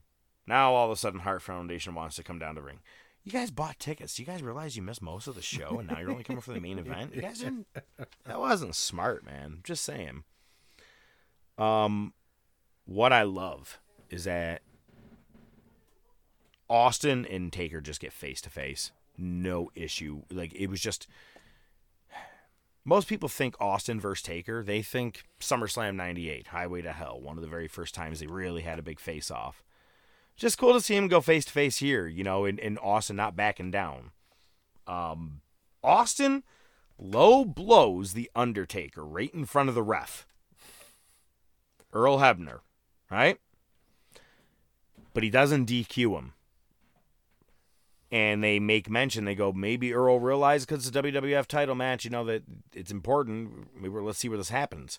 And as Austin is getting up, Undertaker low blows Austin. Nice, giving him a quick receipt, which I thought was just really cool. I think I didn't, dude, any of this match I didn't know, but this sequence is just awesome. So it was just a great spot. And then Austin starts getting really pissed off and getting gets in Hebner's face. Hebner pushes him down and flips flips him off and yells out loud, "Fuck you!" completely unedited. On my version, I could guarantee Peacock does not have that. Out loud, two middle fingers down to Austin, screams "Fuck you!" Awesome moment. Again, didn't know any of this happened. Wow. Um, Austin hits the stunner. We're about to have a brand new champion. Hebner, he's put his shit aside, right? And it's over. All that shit that happened. He's back to counting threes. Fair enough. One thing I got to say back in 97, I'm noticing, you watch Hebner. Nowadays, everything is one, two, right? Back then, it was one, two. He they were fast. quicker counts. Yeah. Yeah. and I kind of appreciate that. You know, you got to be on your game a little more it. with your kickouts. Don't milk it. It makes the kick out even more impactful when you're counting that fast. Exactly, because you got to be moving quick. Yeah, I 100. But it's because they do. Yeah, let's not get into the fault of pins nowadays. Right. That I'd be here until tomorrow. Um, and just as he's about to get that three count, Brian Pillman.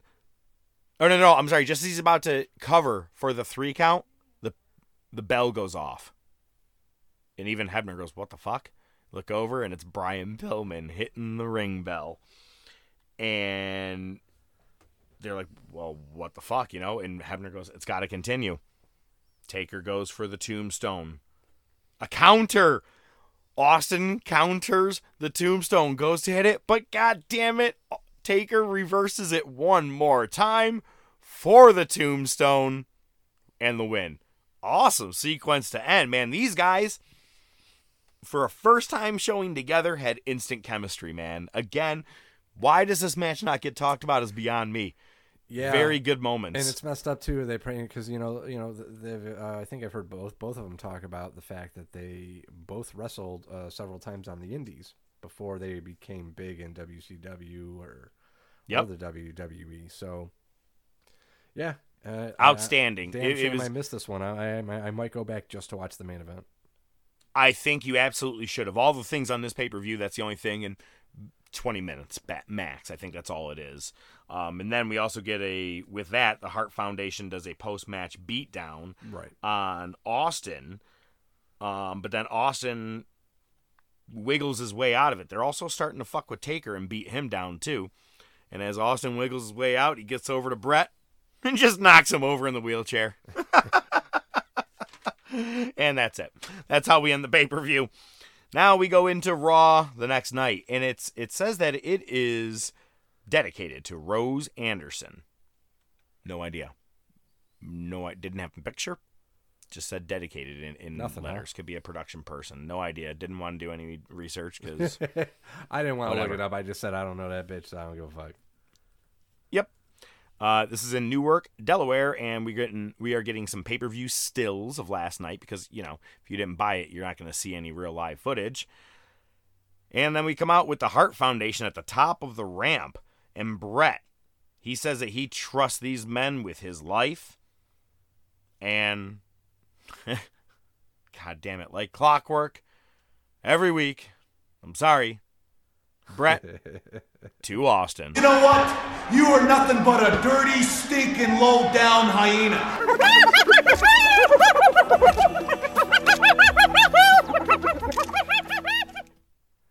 I, I feel like I almost have the Rose Anderson thing here. Oh, all- uh, really? I was all excited. After the hyena break, that's that's nice. Okay. what, and what, what what does that answer? Who's Rose Anderson? Don't know. Hold on. I forgot about the hyenas. Okay. Uh, yeah, well, all right. Hold on. oh fucking hell!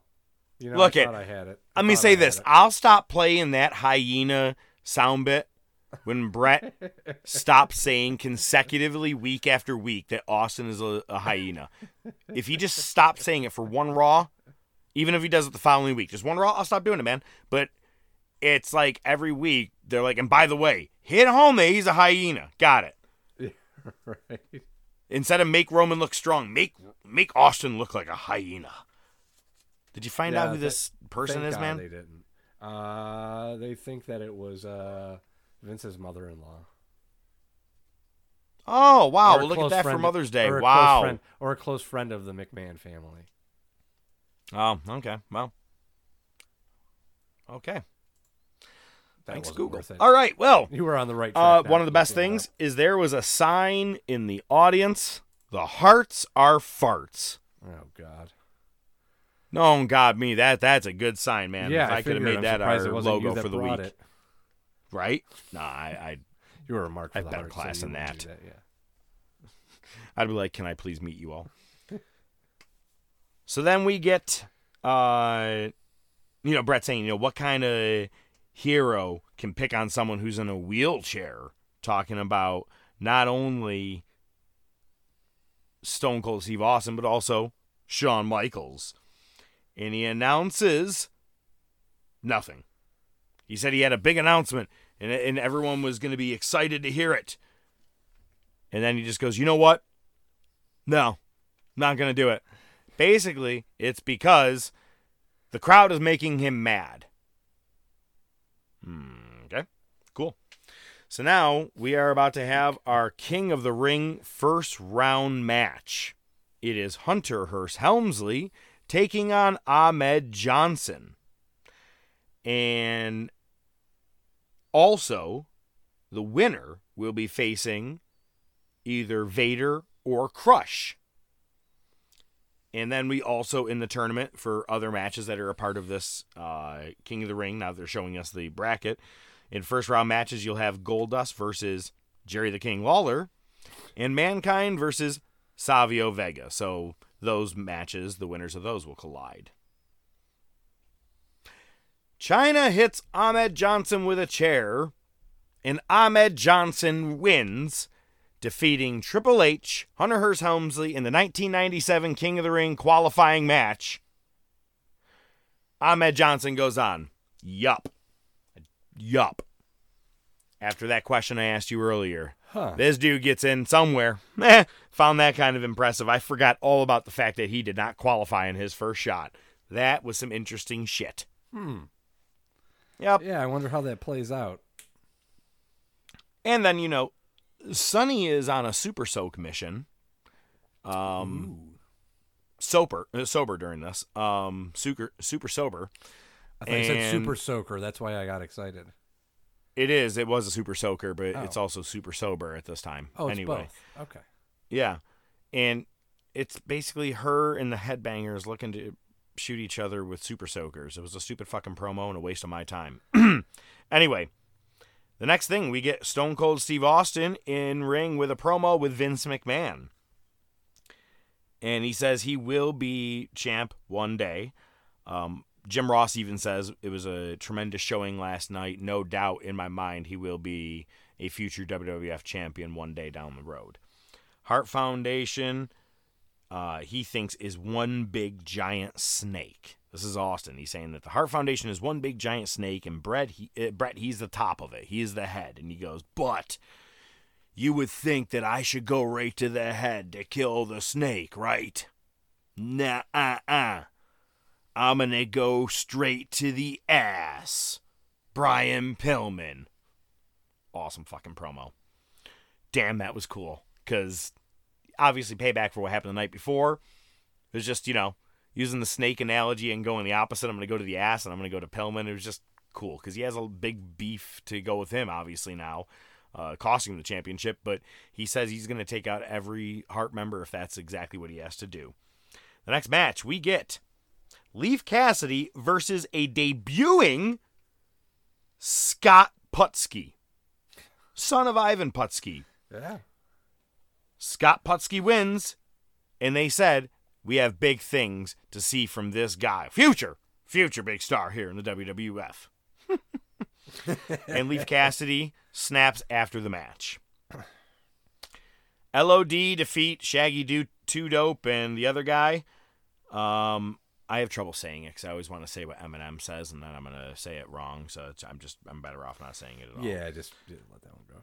During the middle of this, JR says on the 1 900 number, if you call in, I got news on Psycho Sid for you guys. Hmm. Whatever that's all about. Uh, and as you heard in the top of our Monday Night War segment here, you hear Paul Bearer make his official mention. Now, he is completely wrapped up with gauze on his face, except his eyes. Don't worry, you can see his eyes. Everything, those are fine. Skin around that, fine. Everything else is apparently fucked. But he said, Taker, you should remember, and I think you should remember, and I will reveal the secret if you don't promise to come to the dark side and join me once again. We all know what this is all leading towards, Hell man. yeah. We're almost there. The secret. It's cool. It's just cool to officially see the beginning of that. Like I said, you know, when you don't remember how certain turns, I, like I said, I, we're beginning to see mankind turn. If he's facing Savio Vega, a heel in the nation, we already know where things are going, right? Now I'm like, oh, I can actually point my finger and say, now I remember now where it was, and that's cool. You knew that when the arrival of Kane is when Paul Bearer starts dropping the hints. Here we are. We are there, man. We're chugging along. It gets more and more exciting every week. I gotta does. say, I'm loving it. Especially now. Uh Jesus. Um Farouk cuts a really hardcore promo with Vince in the ring and says, "I know all you want is a bunch of token black wrestlers for all the time," and starts la- naming all the posts or the the past black wrestlers of the past in the WWF. Uh, oh, he named him uh, Tony Atlas, Rocky. Named Oh, everybody. You just needed your token wrestlers, um, and says that's all you wanted of the past. And and Vince, don't you think this is just a bit racist? What? What the fuck did you just say? I think that's what he he's just trying to called. say. right, I'm like, hang on, bro. Whoa, whoa, whoa. We need to use this as a lesson in 2022, right here. This is what to talk about. Are you serious?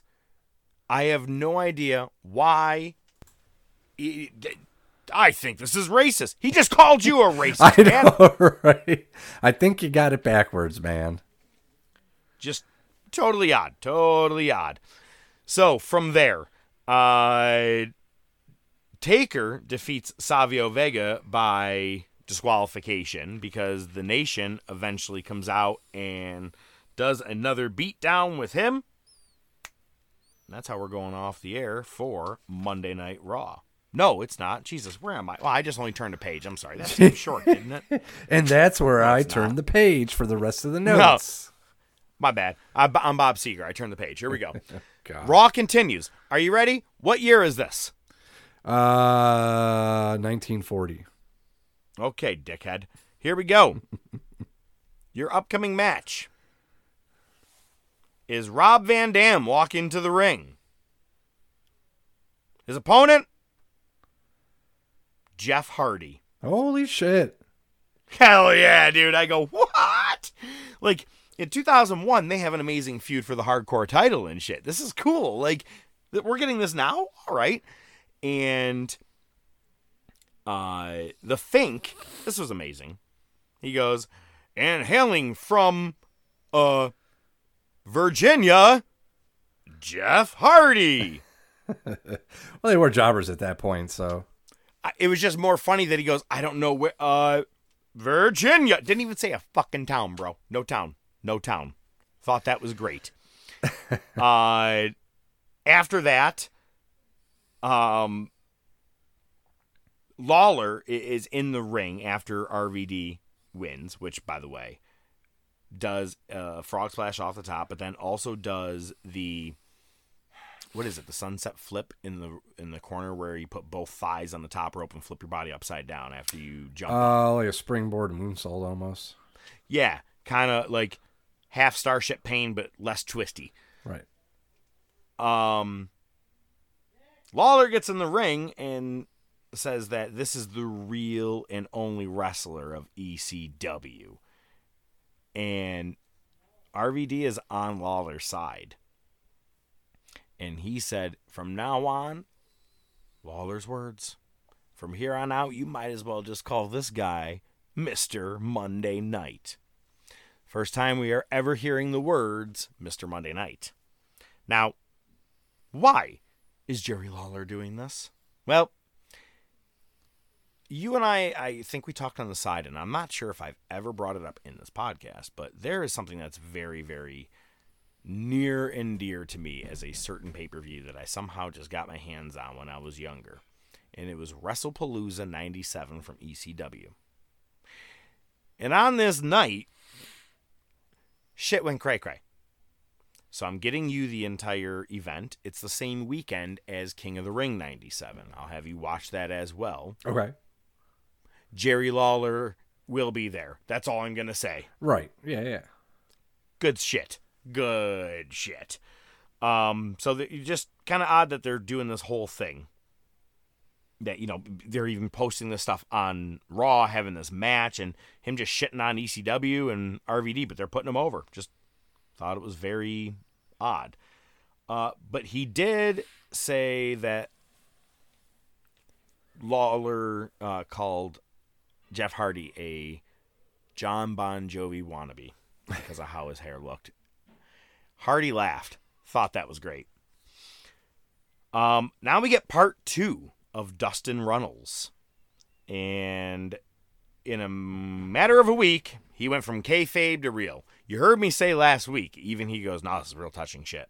Well, now that he's facing him in the first round of the King of the Ring, eh, that's out the window. They go. Uh, Jr. goes a real touching interview, and he uh, re- real emotional as you can see. He's crying here. Lawler goes, "What is he, a man or a sissy?" Huh? One week to the other. Talks a lot about being Dakota's dad and how important that is to be a father figure to him. Um, but still living in the shadow, and he still feels that he is that young boy seeking approval of his father. It was a really, really good uh, interview. Stuff that we've heard of, but it's the first time they're really putting it live on TV in WWE. And I want to say, he said last week he hadn't talked to his dad in I think two or three years. In that first part of the interview, dude's on on TV at least 12 times a year because he does those pay-per-views and I think he was doing like Saturday night or main event and shit like that back in the day. So, he's in the business. Both are in the business same time, rivalry and companies and they're not even talking to each other at all. Right. Crazy stuff. Um so up next, we get Undertaker on the Titantron and JR is asking him about the thing with Paul Bearer and he says, you know, some dark things should never see the light of day. That was cool. Um, and then asked about Farouk, and he said he will lead on a soul to help him take out the nation. They go, well, who's he referring to? I don't know whose soul it is. I'm just gonna assume Ahmed, right? Maybe. Yeah, would they've make done. sense. They've tagged with each other already, Right. And we already know.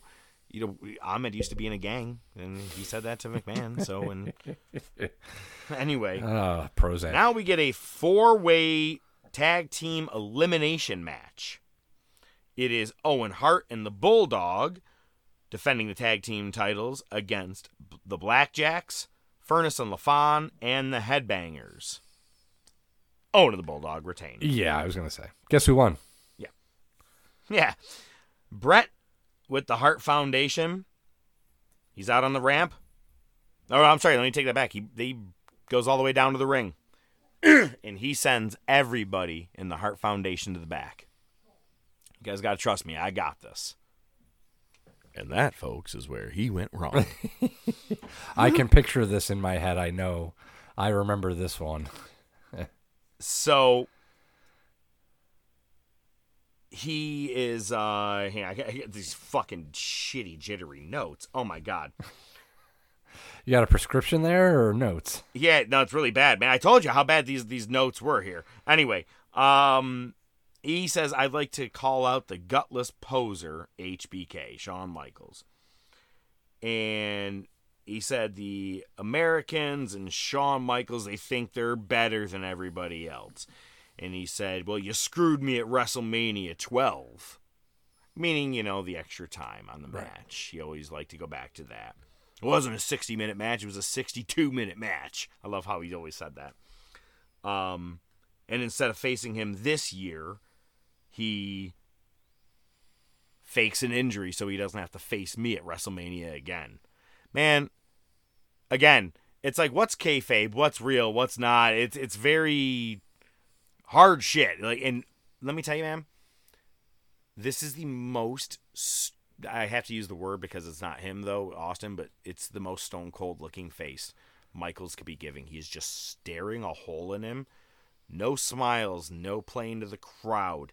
When I say putting eyes through Bret, he's looking at the mat as he's sitting in this wheelchair. And his fists are just completely cocked, looking pissed off. And calls him a self professed degenerate. First time we're getting a degenerate word. Yep. Which I, I was like, I remember Bret bringing it up, but first time he's doing this. Bam! Goes off the air. LaFemme Nikita's on. Yeah. Hey. All right. Oh, Nikita Lyons. Jeez. Uh, La Femme Nikita Lions. um, yeah, man, you got to figure Triple H is gonna very quickly gonna be getting away from the Hunter Hearst Helmsley character, aligning with Shawn Michaels, and it can't be long before Rick Rude shows up. Yeah. Well, the the formation of all that probably doesn't come until closer to the fall. Right. First, Hunter's got to become the king of the ring. Right. I don't know how he's going to do that. He lost out on yeah, that. right. Um, I know. Bang a daughter. Uh, oh yeah. But it just went off the air and it sucks because if you watch the Greatest Rivalries DVD that I've always talked about, that documentary, Shawn took that to heart because he knew because what they're going to reveal next week, no real fucking big thing. Bret stands up in front of this wheelchair and Michaels gives him sweet chin music and he falls backwards to the ground. Yep. Over the chair. This happens right after this. 10 15 seconds after. That's what I was the remembering. That's what I remember seeing. I didn't realize it got cut off on the broadcast. they show you on Raw, but they also show you, I believe it was on Superstars and Action Zone, because I remember being like, "What the fuck," eh, myself, and, and tuning in to see what was happening, and they showed you there. Um, but Shawn was pissed at Bret for that. He was like, "You knew, and you went over in the time. You kept talking and talking, and you kept elaborating, touching on this, touching on that." And he goes, "And that was my chance to to go over, and you went off looking like you're just completely shitting on me." And I never got one word in. That's how we went off the air. I was like, "Well, I get both sides. You know, it's Yeah, it's crazy." Um, but you're on a time constraint. And what's funny is that this may be one of the very last times I think we ever go off the air with an issue like that because now this is where I think Raw is going to start going over. I remember Mm-hmm. Vince is like starting to test his time going over like 1001, 1002, 1003, like really pushing. And this is going to happen now because it was it would have been a tremendous thing to see live on TV. Everybody would have popped. Everybody pretty much knew by Monday if you just were able to watch some of the other shows. Right. That's how we go off the air. Again, a beautiful time for you to be off. A one hour nitro. Yippee ki yay. Uh, what I found very interesting this past week, AEW was in Baltimore, Maryland. And at the same time that I end up watching this, this Nitro is in Baltimore, Maryland. Just funny timing, man. I'm like, is Tony Khan going, well, where were they going back then, too? Fuck, let's see what else they were doing. Yeah, right. I wouldn't put it past him. It opens up with Michael Buffer in the ring, asking the fans if they're ready. They're ready. That's it. He was just getting everybody amped up for Nitro. That's what Oh, they used him okay. for. Yup. Um, but I also think this may have been a recorded show. I think that they recorded a couple of these one-hour shows together, and that was probably why this was used. I'm just assuming. Not 100% sure. I could go back and look, but again, I didn't care. Um, It starts with Macho Man on the way to the ring, and he says, "Ah, I want DDP, brother, brother, brother. And on commentary, they let you know that tonight, Sting is in the ring with Eric Bischoff for a face to face interview. Hmm. Hmm. Opening contest, we have Hoovy versus Ultimate Guerrera. Or, I'm sorry, Ultimate uh, Dragon. My bad. Um, I can't read my shit. Who man. the fuck is that? Good question. Ultimate Guerrero. Oh my god. It's all of the Guerrero family guys. Anyway, Wait, is it Ultimate Guerrero or is it Ultimo Guerrero? This has an E shaped like an O. That's O like in possum. Did he? Okay, so Ultimate Dragon defeats Hoovy. Um, on the way to the ring, Regal cuts a promo in the corner about their upcoming match because they're going to be facing each other at the pay per view this coming Sunday at Slamboree. Up next, we get Flair, Piper, and Greene again for a promo in the ring. Again. This time it's inter- it's interrupted with some black and white uh, promo in the back with outsiders and Syxx. They're saying that they are not even there. They're already in Vegas and waiting for them to all show up, or, or wherever the paper. I think they. Said I think it Vegas. is Vegas, yeah. And we're waiting for you, boys. Come on over. Um. And hang on, I got to make sure I get this.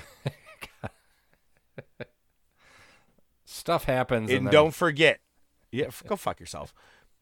Hall says, and hey, Piper, I have an all-you-can-eat buffet down here. They go where? And he goes down here, or oh down there, whatever. You know, down there. Yeah, it was fucking awesome. It was a great. I butchered repeating it, so you know, whatever.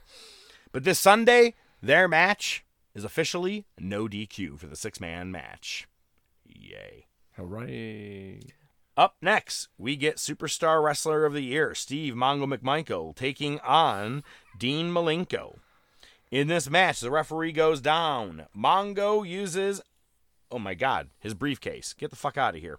No way. Until Reggie White comes out, tries taking him out, tries giving him a body splash, and this body splash, uh, Reggie White's dick landed on Mongo's furthest shoulder. It was the worst botched body splash that you could have done from standing above someone. All right. You know what I mean? Like so Mongo was a better it's stomach to case. stomach.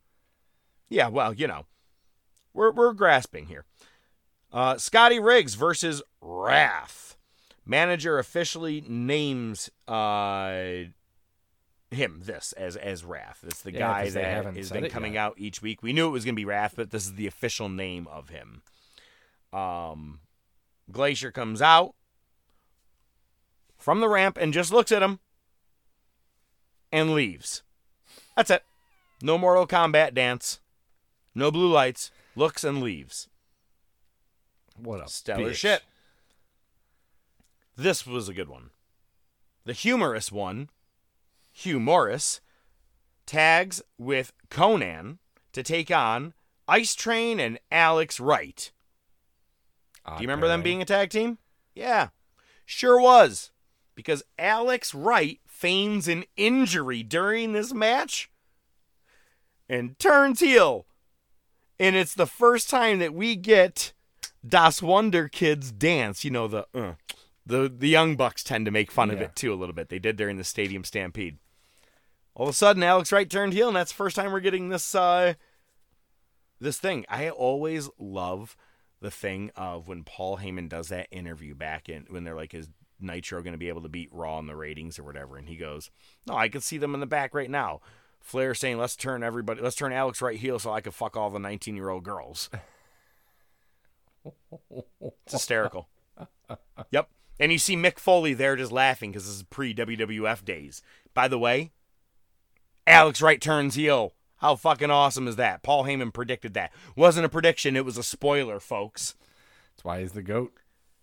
Yeah. So that was the end of that. That was just an odd pairing, odd matchup, and then all of a sudden, Alex Wright is now heel. Thanks for that. Um, now they start showing you stuff about last week, but all of a sudden Piper is getting jumped by the Wolfpack. They weren't even all the way at the arena yet. They were there. They they faked you. They got you. Trickery of video. Now the main event for the the evening. Everything we've all been waiting for. Eric interview Eric Bischoff is here to interview Stang. Interviewed Stang until Stinger shows up, chases him off, gives the Scorpion death drop to Stang, and that's the end of Nitro. God, man, I just I don't know. Maybe it's because they were strapped at the one hours, man. The last two weeks have not been fun for me to watch. I'm just throwing it out there. I'm trying, really, really, really trying, and it's not me just being completely biased to the Hart Foundation summer shit. But I got to be honest with you, they're not doing well over here, and I think I was making a bold choice back then, and I made the right one. No, well, the thing is, it ultimately doesn't really get any better from here. You know, That's the sad part. Yeah. Because pretty soon we're gonna get the guy that bumps his head on the wall before every match. Mm-hmm. Yay! I'm excited to see that. well, here's the thing, man. It's 1997 that we're talking about. Do you think this could have been the greatest year in wrestling? Maybe not. Maybe it was. Let's find out because it's a motherfucking top topic. Ladies and gentlemen, it's now time for.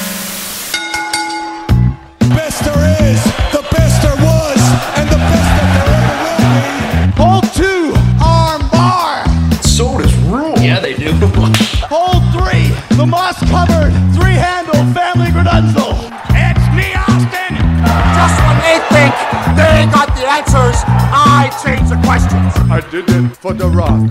This week's top topic. You know something, Mean Gene? John Cena. Wrestling's not fake. the Rolex wearing one. Diamond ring wearing one. Kid stealing. Woo. Wheeling dealing. One. Limousine riding. One. Jet flying. One. Son of a gun. Woo. Sierra Hotel. India. Echo. Lima. Delta. Shield. If you following ranking order and final decisions are a completely bias based order, based off The Professor and ODM made it. And as always, they like to let you know they have not worked in the business, but have been lifelong invested fans, much like you, our listeners. With not only their opinions involved, but with countless amount of hours of research done each week, they make sure to provide proper facts and history to back it up. However, they do know that your opinion may vary from theirs. If there is anything you want to chat about, bring to their attention. If there is something they missed or forgot, or you just want to let them know they are out of their freaking minds, feel free to shoot them a message on Facebook or Twitter, or email them at the top of wrestling at gmail.com. As always, they do appreciate all feedback and continued support. At the end of the day, they want to make sure that you do see the best of the best before you die. And now, this week's top topic. All right, let's see. So Vince McMahon Sr. started with the WWF. So let's go all the way back from then, and we can count down from there. What do you think, ODM? Sounds good to me. Look at I, I really I had to debate how I wanted to do this. You guys know I'm the professor. I like to make lists. That's you know, surprised I'm not you know the lister. The, the but we'd have some weird names that came off of that. Anyway, um, I wanted to to make this as a list, but it's kind of hard to say. Well, this one is better than this because any one of the years eventually kind of like you always say, they could flop one to the other when we do a lot of these lengthier lists. So I've kind of grouped things into time Tiers. and yeah, tiers as to levels of how well they did. Now, what's based on this? Well, we're talking your ratings, your merchandise sales, your pay-per-view sales, audience interaction, you know, were they into it, were they not? Looking at really just uh, your storylines, everything overall. Could it get any better? And that's what you got to look at to see what is the greatest year for WWE or WWF as it was. So here's 35 of the last years. You're so good looking. So here's the last I'm 35 sorry. years. I had to. now, Jesus Christ, it throws me off every time. I goddamn love that one. I had to sneeze, folks. It happens. Now, what I found funny is I, I had to kind of put these in tiers, as you said, but I had to decide to color code them. I decided to color code the worst ones in brown. I thought that was fun because, you know, pretty shitty years. I'll give you that. Uh, That's a A for effort. Now, the worst year in wrestling, to me, this is, again, as we always say in the beginning of our thing, you know, it's completely, you know, we made this topic and, you know, we stand by it, but everybody's going to have their own opinion. You guys are going to be able to make your own list. For what I think is the greatest year, I think we can probably come close at maybe seven or eight out of 10 people may come close to agreeing. What's the worst year? Well, shit, that could be up for debate by anybody, just depending on what you didn't like the most, right? Pretty much. Well, why I call 2021 the absolute worst year ever is you came back from a pandemic. It was like having a clean slate. All you need to do is just do some some easy th- shit. Throw some peanuts at them, make them happy. And you couldn't even do that. I mean, your first big pay-per-view back, WrestleMania, you had the Fiend lose. Um, I mean, countless amount of shit. You know what I'm saying? Like it was just they went backwards and it sucked. The year before that, or it was 2020, the pandemic. It's just a shitty year, man. Everything sucked. There's nothing you could do about it. Um, I wish I could say the same for 1995 and 1996. There was no pandemic, but it was just a character-based year where they Yeah. had plumbers, uh, you know, Hunter Hearst Helmsley being the the blue blood, you know, which is you know kind of overdone at that time, but this is the time that Hogan's gone. Bret is gone for a good chunk of some of these uh, this time as well for 96. 95, we're leaning on Diesel as your champ. 96 is Shawn as your champ. Just, they Yeah. weren't their better years. Yeah, the only thing that's good about those years is it's when WCW started to show out and forced WWF to start making changes. It's really the only good thing about those years. 100%. And that's, yeah. And we, in last year when we were doing our look back, we kept saying, man, yo, Nitro's killing it in this, man. I can't believe all this. And Raw was putting out, you know, Mankind versus the Goon. So, fair to say Godwins. where this thing is ranked. Yeah, exactly. Uh, after that, you know, we have uh, another thing that didn't make the cut. Yeah, another year that's not your greatest year is 2007. It started good, you know, with the Royal Rumble, but then I got to be honest, Chris Benoit's the whole tragic events, all of that put an entire damper on the year, and everything had to go strict PG, and they were kind of not knowing what to do with things, so it was kind of a trial run year, and they were trying a lot of Right. things out, and things were not sticking quite well, and that's why people were waiting for someone like Chris Jericho to come back, which took him till nearly 2008 to finally come back. They, that he came back to save us, right? He was the savior. Well, it, we needed him faster than that. Hmm. 1993. Oh God, you know we we tried pushing Yokozuna as far as we could, and uh, Hogan. This is the the beginning of all the steroid trial. He had to get himself out of there. It's just not a good year for WWF in that time. The next set of tier here, you got 2016, 18, 19, and 2017. All of these years, to me, reek of the same thing. It was the same thing pushed over and over, where you had Roman and Lesnar, Roman and Triple H. Um, It was the same retired shit over and over. You had a couple of good glistening moments in there. You had the man, you had Ronda Rousey, you had some good stuff, right? But had the then bar. let's look at the bar, right? Good stuff, right? But then you also had Kurt Angle's farewell in 2019 against Baron Corbin. You could have had Joe. You could have had AJ Styles. You could have had anybody at WrestleMania, right?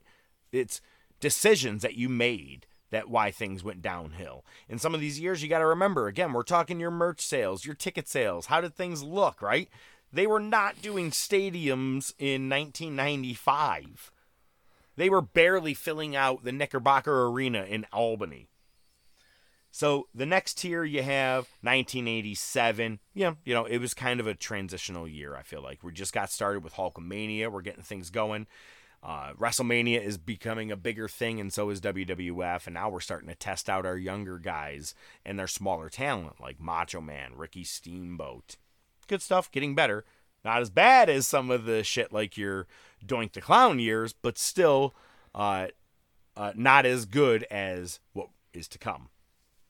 2015, I think, Uh, 2015, I feel like had, and 2010 both had some great opportunities, some good moments, but just weren't capitalized.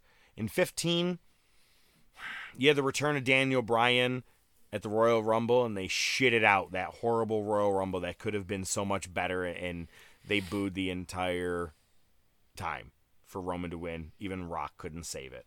We Yep. had some good matches in 15 that I can't say the whole year was a total disgrace. There were some good moments, you know, Undertaker having a comeback, getting to face Lesnar again, and that's where we got that tremendous meme of a moment with Undertaker laughing at Lesnar. The ha ha ha ha ha.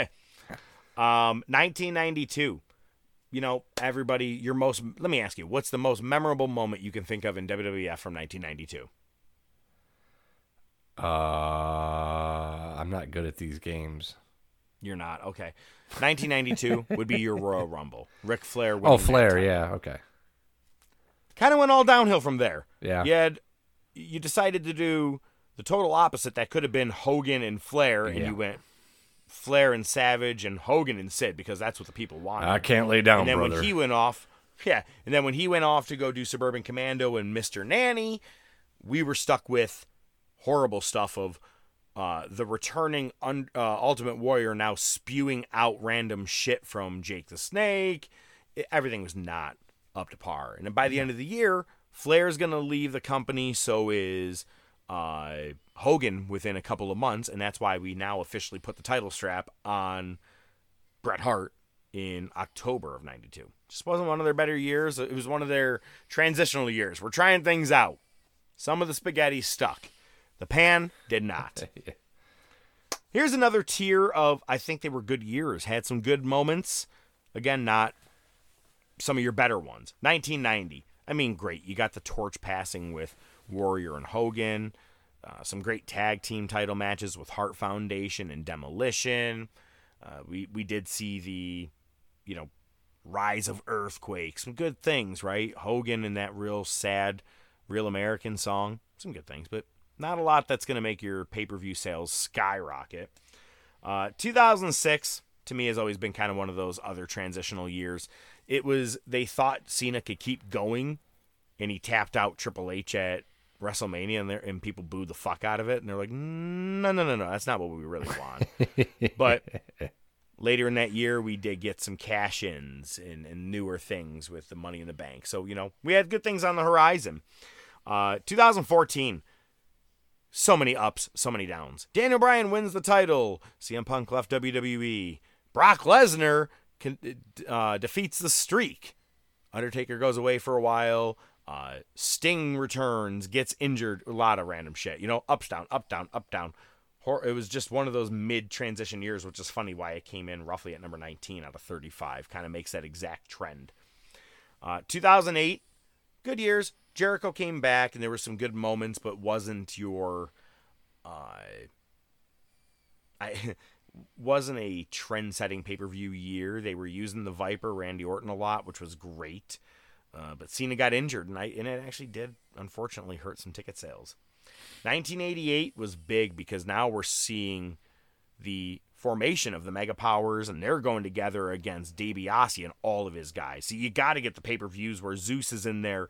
Uh, you got to have uh, the the SummerSlams, all, all, all the where you know it was Brutus and Hogan. Dear God. Uh, anyway, my point is that you had a lot of big shit going on in '88. And then 91, we're starting to see the push of single guys like Bret Hart getting the world uh, the Intercontinental title against uh, Mr. Perfect. We talk about that being a big moment. Hogan came back to steal uh, the spotlight from Warrior because he couldn't carry the torch, so he took the title back in 91 and uh, beat Slaughter, and they went on to have all that shit. And it worked out great because look at by SummerSlam 91, Warrior was like, I'm not even going out for this match unless I get paid this. and after it was all over, you're fired. Moving right along, 2005, 2003, both kind of the same things. You know, we're, we're what more can you really say that we haven't really already said? It's transitional kind of years, but for the years that are before and after, some good moments. 94, I thought we had some really good moments. You had the push of Owen, the, uh, the push of uh, Bret with Lex Luger, uh, you know, heading into WrestleMania. Bret and Owen with the the steel cage match. Where's Undertaker? We'll have to find out. Diesel is now getting pushed as an Intercontinental Champion, pushing or getting stepped away from Shawn Michaels. Good year. It was a good push this year. Uh, 2002. This is your first WWE unopposed year, right? We don't have Nitro uh, against them, and I think they went pretty solid. You had the, uh, bringing in of Eric Bischoff, the Elimination Chamber. Uh, we, we saw a lot of big things, including the push of one Brock Lesnar in this year. So 2002 was a year of beginnings, I think, and you had the first ever draft in that year. A lot of big Mhm. things were happening, and that came in at 12 if I had to put the ranking out there. Um, but, you know, the next tier that I want to talk about, you have 2009, 2004, 2011, 2013, and 2012. Let me start with 2011, 2012, and 2013. Those years right there, they were hot. You had Punk with the pipe bomb. You had Daniel Bryan getting the most natural push that you could actually get. The formation of the Shield. Natural push of Ryback. People are actually, in a weird way, cheering John Cena for some reason. Um, the Rock has actually officially returned to WWE after so many years. Uh, Chris Jericho is here. We're getting the also the debut of the Wyatt family. A lot of big things. And not only that, we also get the birth of NXT. It doesn't really fall in WWE t- categories, right? But in a way, kind of does. Big things are beginning around this time. And I think that rivals around the time with 2009 and 2004. 2009, that's huge. That is Taker and uh, tr- uh, Shawn Michaels at WrestleMania 25. You have Orton becoming your world champion and holding it throughout most of 2009. Edge, Hardy gets his, his world title reigns in here. CM Punk becomes a heel champion. It's a lot of big things. 2004, man, that's Eddie and that's Chris becoming your world champions, closing out WrestleMania. Both have big storylines with their titles, one with JBL, the other one leading to Randy Orton the year, capping off actually with one of the more decent Raw vs. Nitro Survivor Series. Back then, when it actually meant something with those drafts. So, the final tier, you have 2000, 1997, 1998, and 1999. So, I guess I just did that wrong. 97 through 2000. You did- I didn't want to Jesus, yeah, I- I read it wrong, but whatever. You want it in order. You want you're just specifying what order they're in. I But had yes, to. It is it is that Um, run. You know, I Because mean, 2000, there were a lot of you know good moments, but there was a lot of bad downs when you look at some of the things that WWE was producing. Well, you we've know? I talked mean, about it.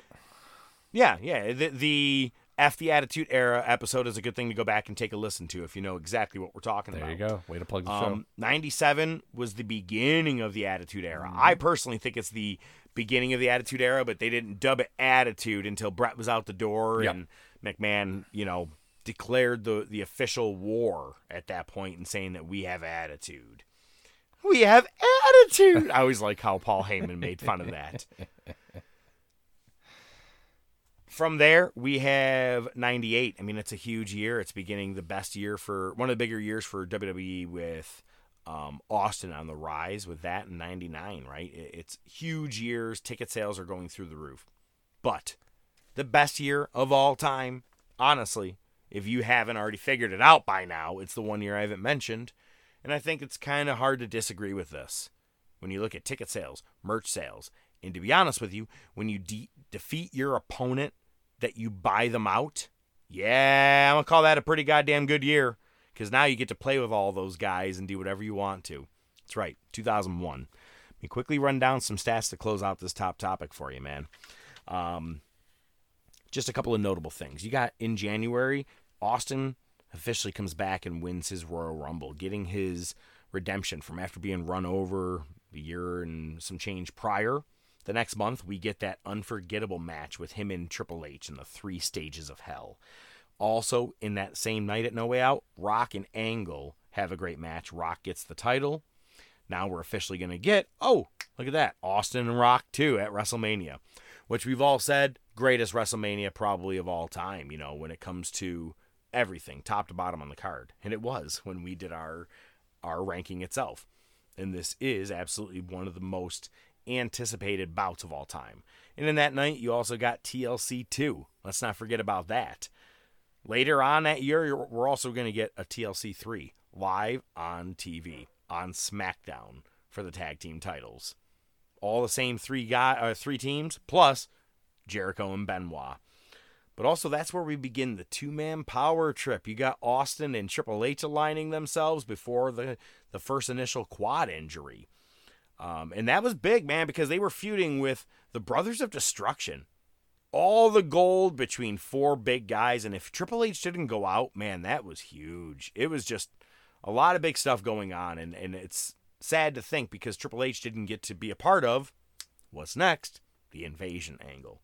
Because after Booker T has now fucked over Austin against The Undertaker for the WWE title, we get Invasion in June, where we get a five on five match, and Austin deflects to the WCW team. Later, we get the emergence of ECW, and we find out that Shane and Stephanie purchased it. All right, we went a little far south. I'm not saying everything was fucking awesome this year, but you know, there was no perfect year. Sure. Thank you very much. That is the best thing you could have said. We should have opened with that. Look at guys, there are no perfect years. Um, but notably, man, that King of the Ring, uh, you had Austin versus Benoit versus Jericho for the main event, but also not only did Kurt Angle compete a couple times in the King of the Ring qualifying or the King of the Ring matches to let Edge go on and win, but also he had that banger of a street fight match with Shane McMahon where they just couldn't get the goddamn glass to break. oh, I dropped down your head and the glass didn't break. Let's try again.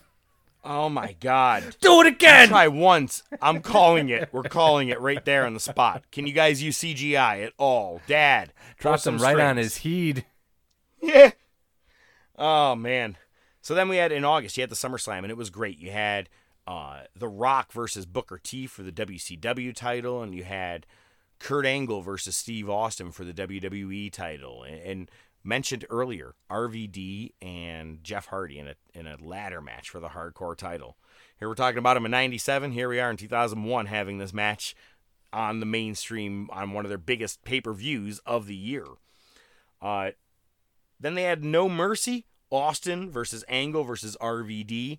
RVD was getting so much love, he had to get inserted into the title picture. And it looked for a chance that, because he is also a part of the alliance group that Austin is with. Man, what if he takes the title? Oh, shit.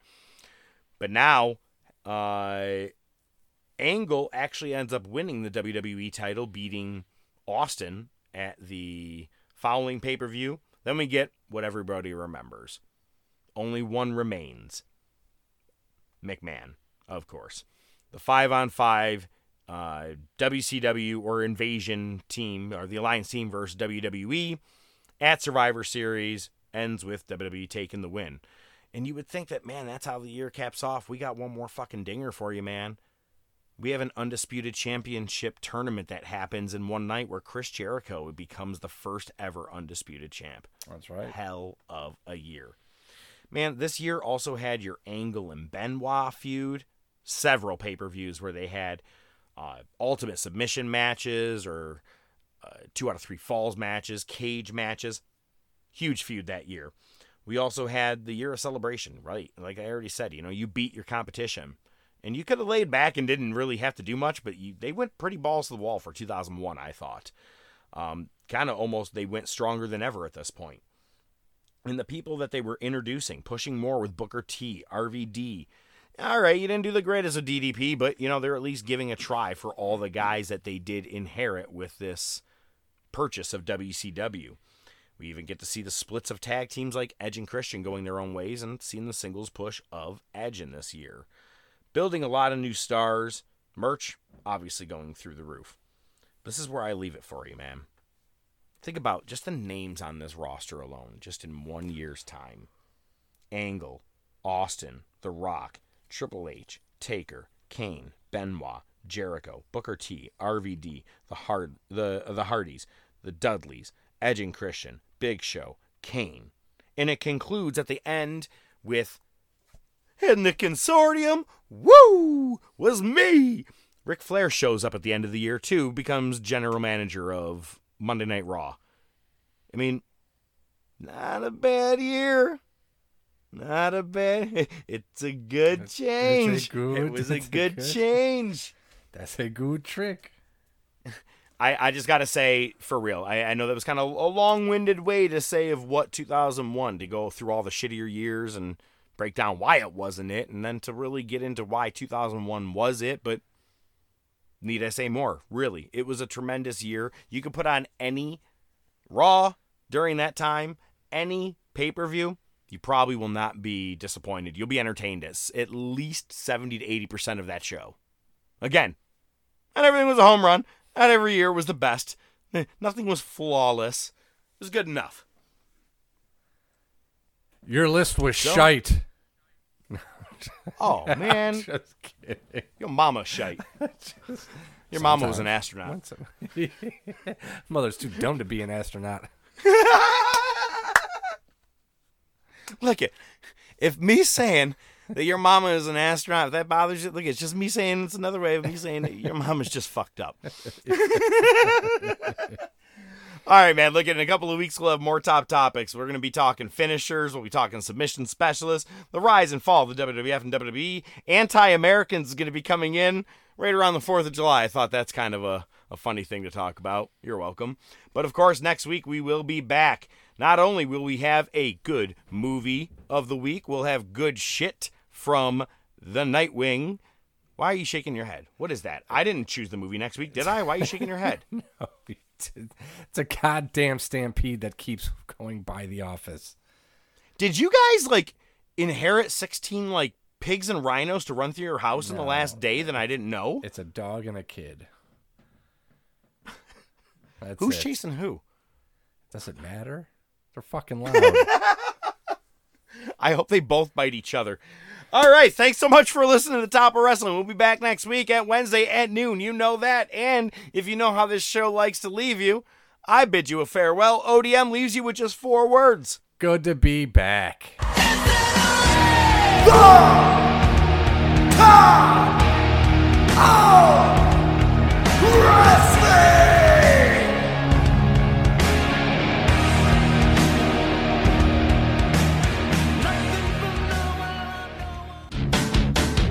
Podcast is brought to you by The Top of Wrestling Podcast. Your hosts are the Professor, Mark Fantasia, and ODM, Joe Rizzo, with special weekly segments by Nightwing the Analyst, Rashawn Hilton. Without your continued support, it would just be some guys talking wrestling. Feel free to interact with the show on Twitter, YouTube, Facebook, and by email at thetopofwrestling at gmail.com.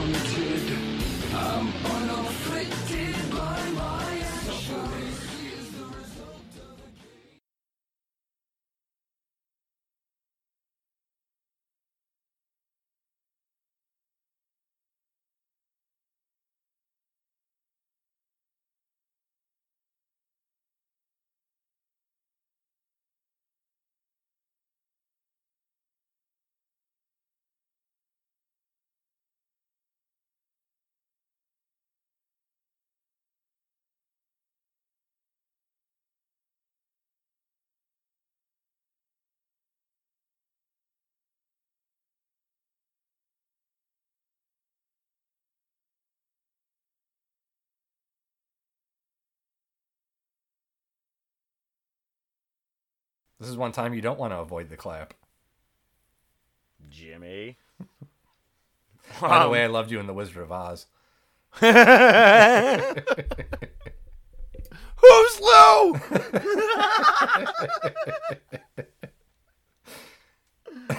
God, I know we've done that movie, but that's it.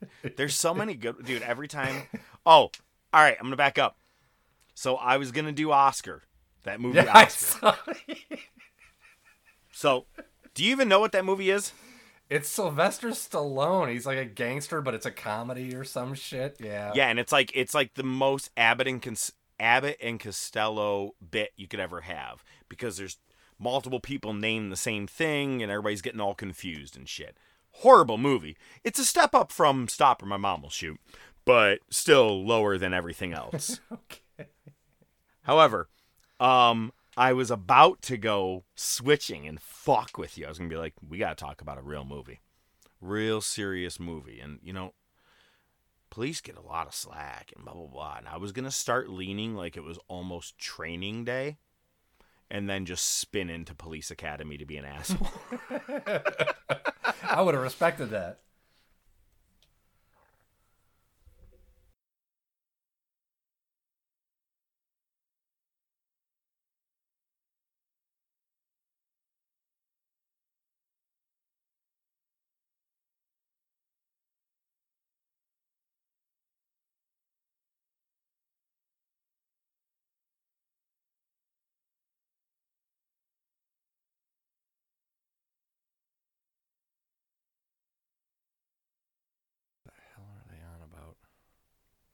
I'm like, eh, am I hearing yelling? It's not bad yelling. They're just loud. No, I just, uh, I know. I was like, but I hear something. I'll fucking murder you.